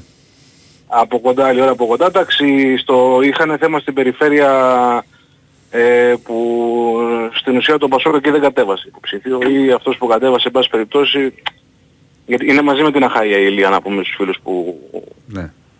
που δεν γνωρίζουν. Ε, στην ουσία ας πούμε συσπηρώθηκαν όλοι στο, στο φαρμάκι. Εντάξει, δεν, δεν, δεν χρειάζεται για πολλά, είναι, έχουν γίνει πολλά. Είναι πολύ αυτός που ξέρει πολλά και δεν τα λέει. Ε, πάμε λίγο στο, στο παιχνίδι το σημερινό. Ναι. Φίλοι μου αγαπημένοι, Ηρακλή και Διονύση. Έλα. Δε- Δεν γίνεται, πραγματικά. Δεν γίνεται το παιχνίδι που το βαφτίζει το μάτι της χρονιάς να μπαίνεις και να το παίζεις έτσι. Δεν δεν γίνεται, δεν ξέρω. Δηλαδή ε, εγώ κάπου εκνευρίστηκα. Γιατί οι παίχτες έδωσαν το 100%, το 150%. Έτσι, τεράστιο, μην, μην τη λέω τώρα τα ίδια, συμφωνώ με ό,τι έχετε πει, τεράστια εμφάνιση ο Βλαχοδήμος, Φωτάρας ε, τα λέμε χρόνια ότι το παιδί κοζάρει πολύ μπάλα και συμφωνώ με τον Δεσίλα που λέει ότι θα εξελιχθεί πολύ γιατί το παιδί αυτό ε, όσο περνάνε οι μήνες ε, βάζει και στοιχεία στο παιχνίδι του και ε, Διονύση διόρθωσέ με αν έχω λάθος. Και όταν πρώτο ξεκίνησε και τον έβλεπα εγώ το Φώτο Ιωαννίδη έλεγα ότι είναι ένας φόρο ο οποίος ε, ας πούμε είναι περιοχής, μιας επαφής και τελικά το παιδί δείχνει ότι είναι καλύτερο στο να βγαίνει έξω, έχει Ναι, ναι, τεχνική ναι. πάνω του. Ψευτοεννιάρη Εμένα που μου θυμίζει πολύ το Μητρογλου, συμφωνώ και με το Ηρακλή σε αυτό. Μου θυμίζει πολύ το Μήτρογλου, η τεχνική του. Εντάξει, είναι Ο Μήτρογλου είχε μακριά, καλύτερη τεχνική από την αρχή. Από το ξεκίνημα ναι, φαίνονταν. είχε την τεχνική, αλλά αυτό το κρύο αίμα, το τι με μαρκάρει ο Φαν Ντάικ, τι με μαρκάρει ο, Ναι, ναι, ο αυτό Γιάννης το έχει, Γαργαλιάνης, δηλαδή δεν, δεν με νοιάζει. Ισχύει, το είναι το ίδιο πράγμα.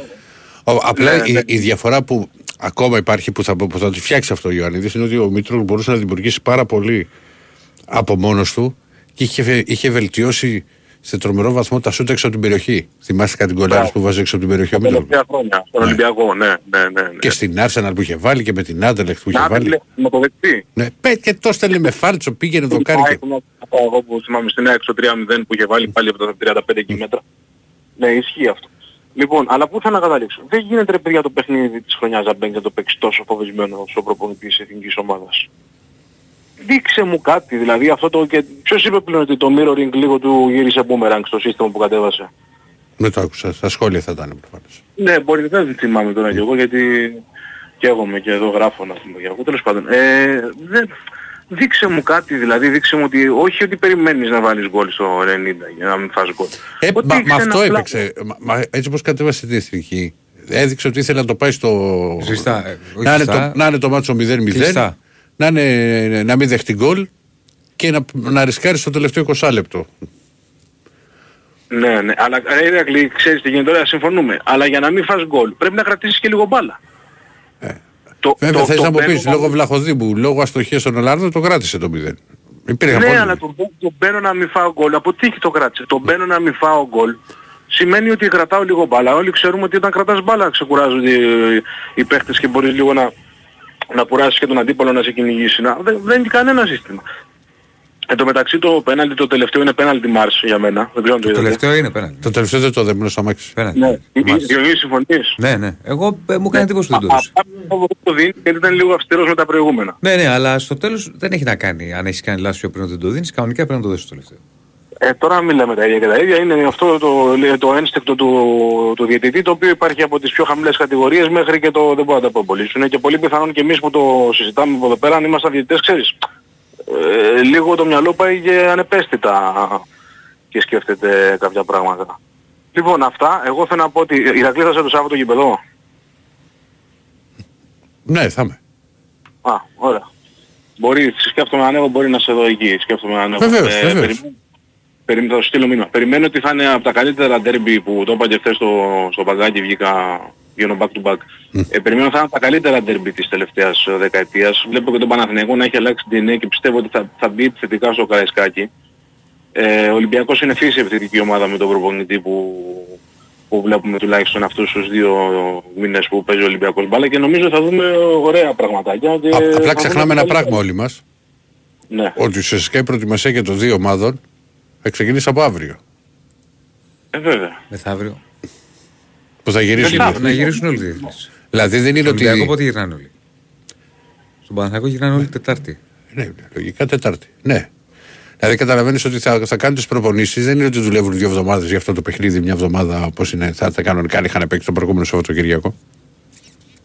Να, να σου πω όμως και, και στους δύο ερώτηση. Ποιον από τους δύο βολεύει αυτό; Τον Ολυμπιακό ή τον Παναθηναϊκό. Ε, τώρα αυτό. δεν φίλε, μπορεί να είναι σου απαντήσει δύσκολο. κανείς. Μετά από διακοπή. Είναι derby. περίεργο, δεν ξέρεις τι εικόνα θα βγει. Ε, εγώ νομίζω και... Εντάξει θέλω να πιστεύω ίσως με επηρεάζει ότι ευνοεί τον Ολυμπιακό γιατί ο Παναθηναϊκός ήταν σε λίγο καλύτερο mood. Είναι σχετικά αυτά μόνο τώρα. Είναι σχετικά. Αλλά είναι εντάξει σχετικό τώρα Ε, το, το είσαι Σάββατο το σπουδαίο, θα καούμε τώρα όλη τη βδομάδα, θα βγαίνει και μουτσάτσο το, το πρωί και εγώ θα βλέπω κονσέρβα σχεδόν κάθε μέρα. Ναι. Δηλαδή σας ακούω πέντε ώρες την ημέρα, αυτό δεν είναι κατάσταση. Πρέπει να χωρίσουμε λίγο κάποια στιγμή, να μην είναι μόνοι. Τέσσερις αδερφέ. Τε- Τέσσερις, α είναι τέσσερις. Εσύ και δύο. Ε, Λοιπόν, ίσως θα ξαναπούμε αυτό το Σάββατο, φιλιά πολλά παιδιά. Εντάξει, εγώ με το Καλά. Ταλής είμαστε. Κανένα εξάωρο σίγουρα την ημέρα. Ένα εξαωράκι το έχουμε. Μεταξύ σας πώς την παλεύετε; Πα, πάνε εύκολα. Τι να κάνουμε; Πολλές ώρες, ούτε φαντάρι να είστε μαζί. ε. Βγάζετε χρόνια. Λοιπόν, φιλιά, φιλιά, φιλιά, τεράτα, φιλιά. Άντε να είσαι καλά. Χαίρετε. Μια χαρά εγώ περνάω μαζί σου, να ξέρεις. Κι εγώ, κι εγώ φίλε μου. Κανένα θέμα δεν υπάρχει. Και 8 ώρα να είναι. Χαίρετε. Θα καταστραφούμε. Μην ξεχνάτε άγραφα, ε. Τελική ευθεία. Χαίρετε. Ναι.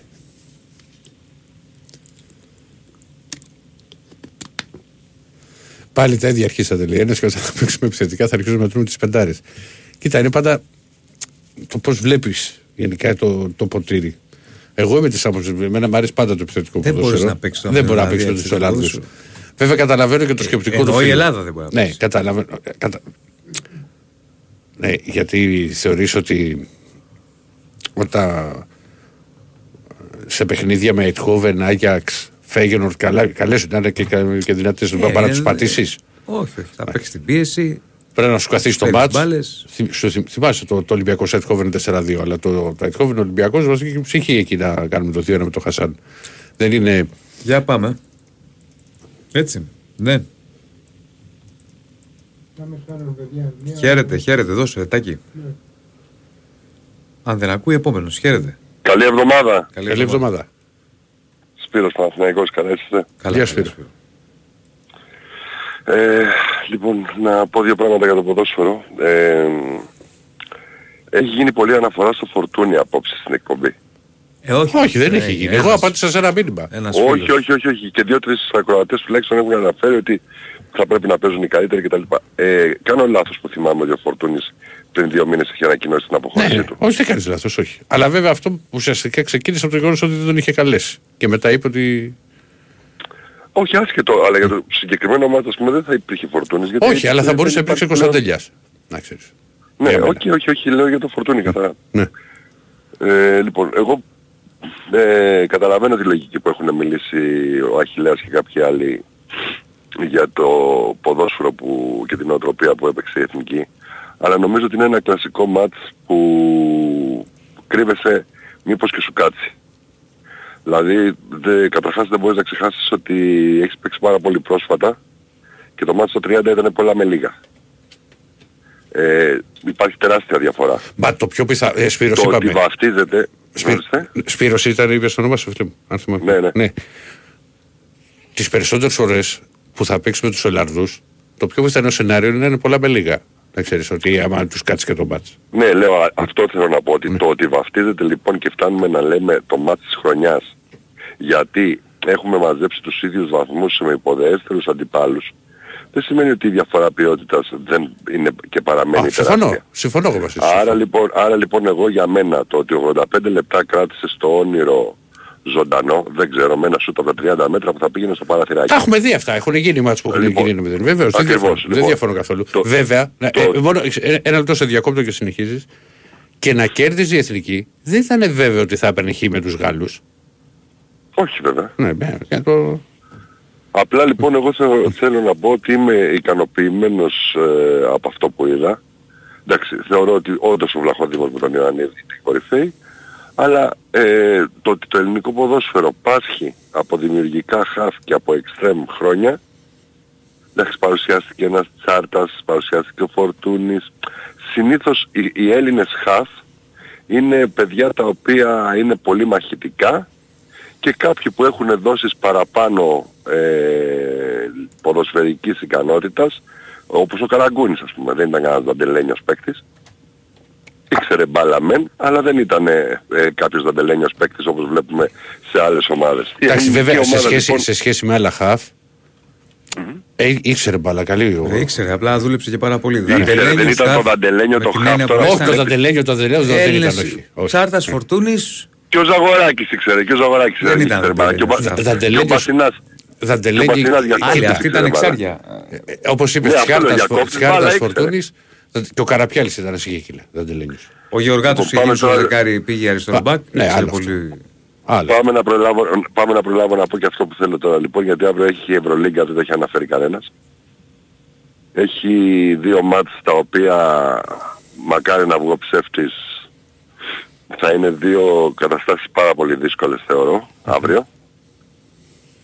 Ε, ο Παναθηναϊκός δεν ξέρω πώς κέρδισες στο Περιστέρι, ήταν τραγικός ειλικρινά.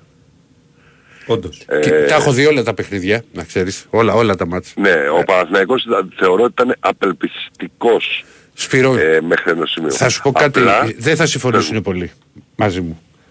Αλλά έχω αρχίσει, έχω αρχίσει να το πιστεύω. Το γεγονός ότι κάθισαν ένα θα ήταν σίγουρο, αλλά το γεγονός ότι κάθισαν δύο παιχνίδια Ολυμπιακού Παναθηναϊκού στο ξεκίνημα αχα. βγαίνουν τώρα στην πορεία.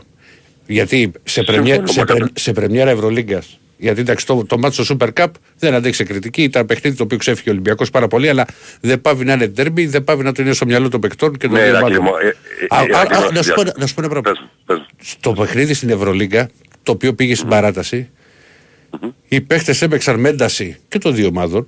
Λες Ε, και, βγαίνει λε- λες κούραση, και ήταν βέβαια. παιχνίδι για play-off το οποίο δεν ξέρω αν κρινόταν, θα ήταν πρω, πρώτος τελικός, να ήταν για πρόκριση σε Final Four, ξέρεις τέτοια, τέτοιο μάτς, τέ, τέτοιας έντασης.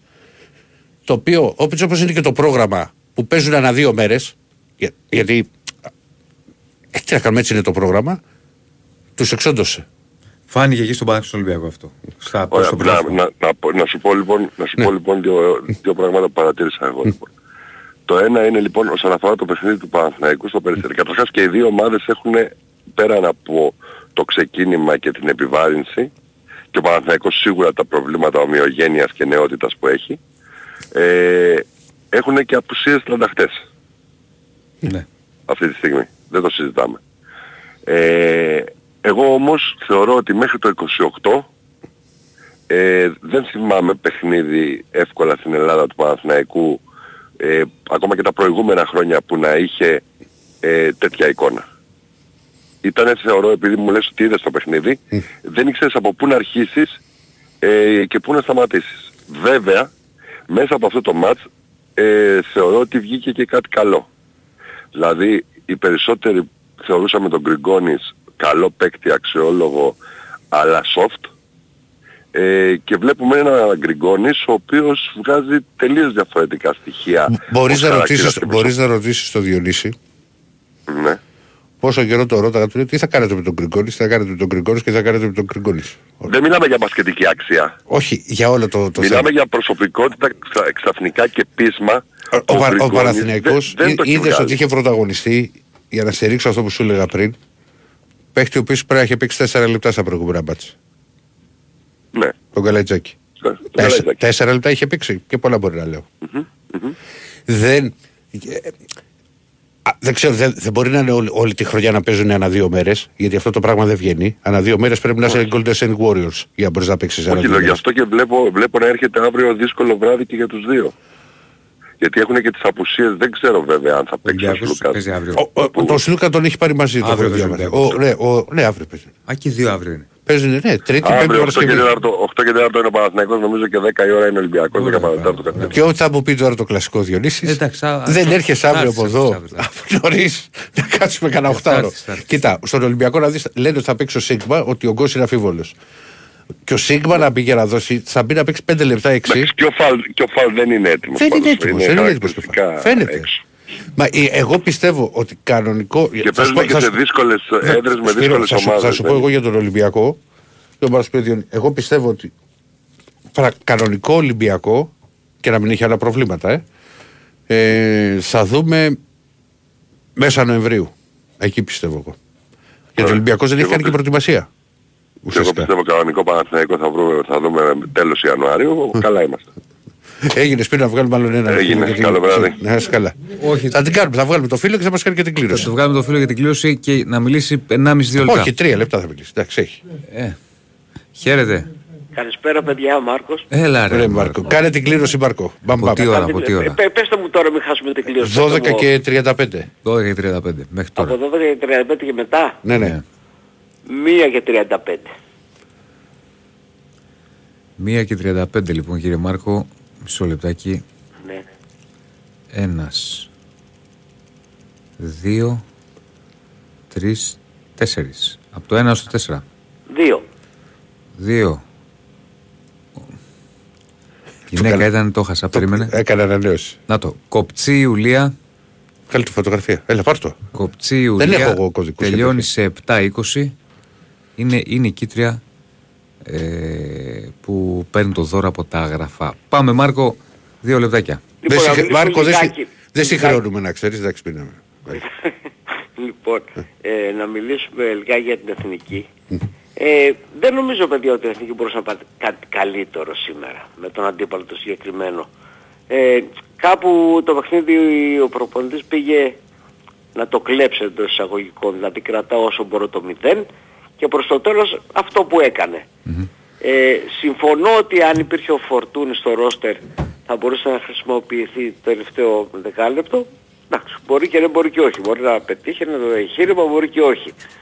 Αλλά γενικά σε γενικές γραμμές, να δούμε και τον Όμιλο συνολικά, έχοντας Ολλανδία και Γαλλία η, πρέπει να κάνεις μεγάλη υπέρβαση και αυτή η εθνική δεν μπορεί να κάνει την υπέρβαση, νομίζω. Ε, γιατί έτσι είναι το ρόστερ, γιατί έτσι είναι η εποχή. Για την, γιατί, για την εθνική τώρα μπαίνει το πρέπει. Γιατί όταν είναι να παίξει με Καζακστάν με- και με Γεωργία ή με Λουξεμβούργο, Εκεί πρέπει. εκεί μπαίνει το πρέπει. Μέχρι τώρα λέμε όντως δεν μπορούσε. Από εκεί και πέρα όμως, στα δύο αυτά παιχνίδια, λέμε το πρέπει. Θα είναι αποτυχία. Το σημερινό δεν είναι αποτυχία. Αυτά ήθελα να πω παιδιά. Εντάξει, Έγινε, ρε ρε Μάρκο. Εσείς καλά όλοι εντάξει; Όλοι καλά, Μια χαρά, φίλε μια μου, χαρά. όλοι καλά, όλοι καλά. Ωραιότατα. Να είσαι καλά Μάρκο. Λοιπόν, τα λέμε. Για χαρά. Καλό βράδυ. Λοιπόν, τα λέμε αύριο πάλι. Να είστε Να είστε καλά. καλά. Το πρωί τα λέμε μουτσάτσος, πεταράδες στο YouTube και αύριο βραδάκι εδώ με πολύ μπάσκετ. Αύριο που Ω, έχει η έχουμε αύριο. Ευρωλίγα. Έγινε. Να είστε καλά, καλό βράδυ.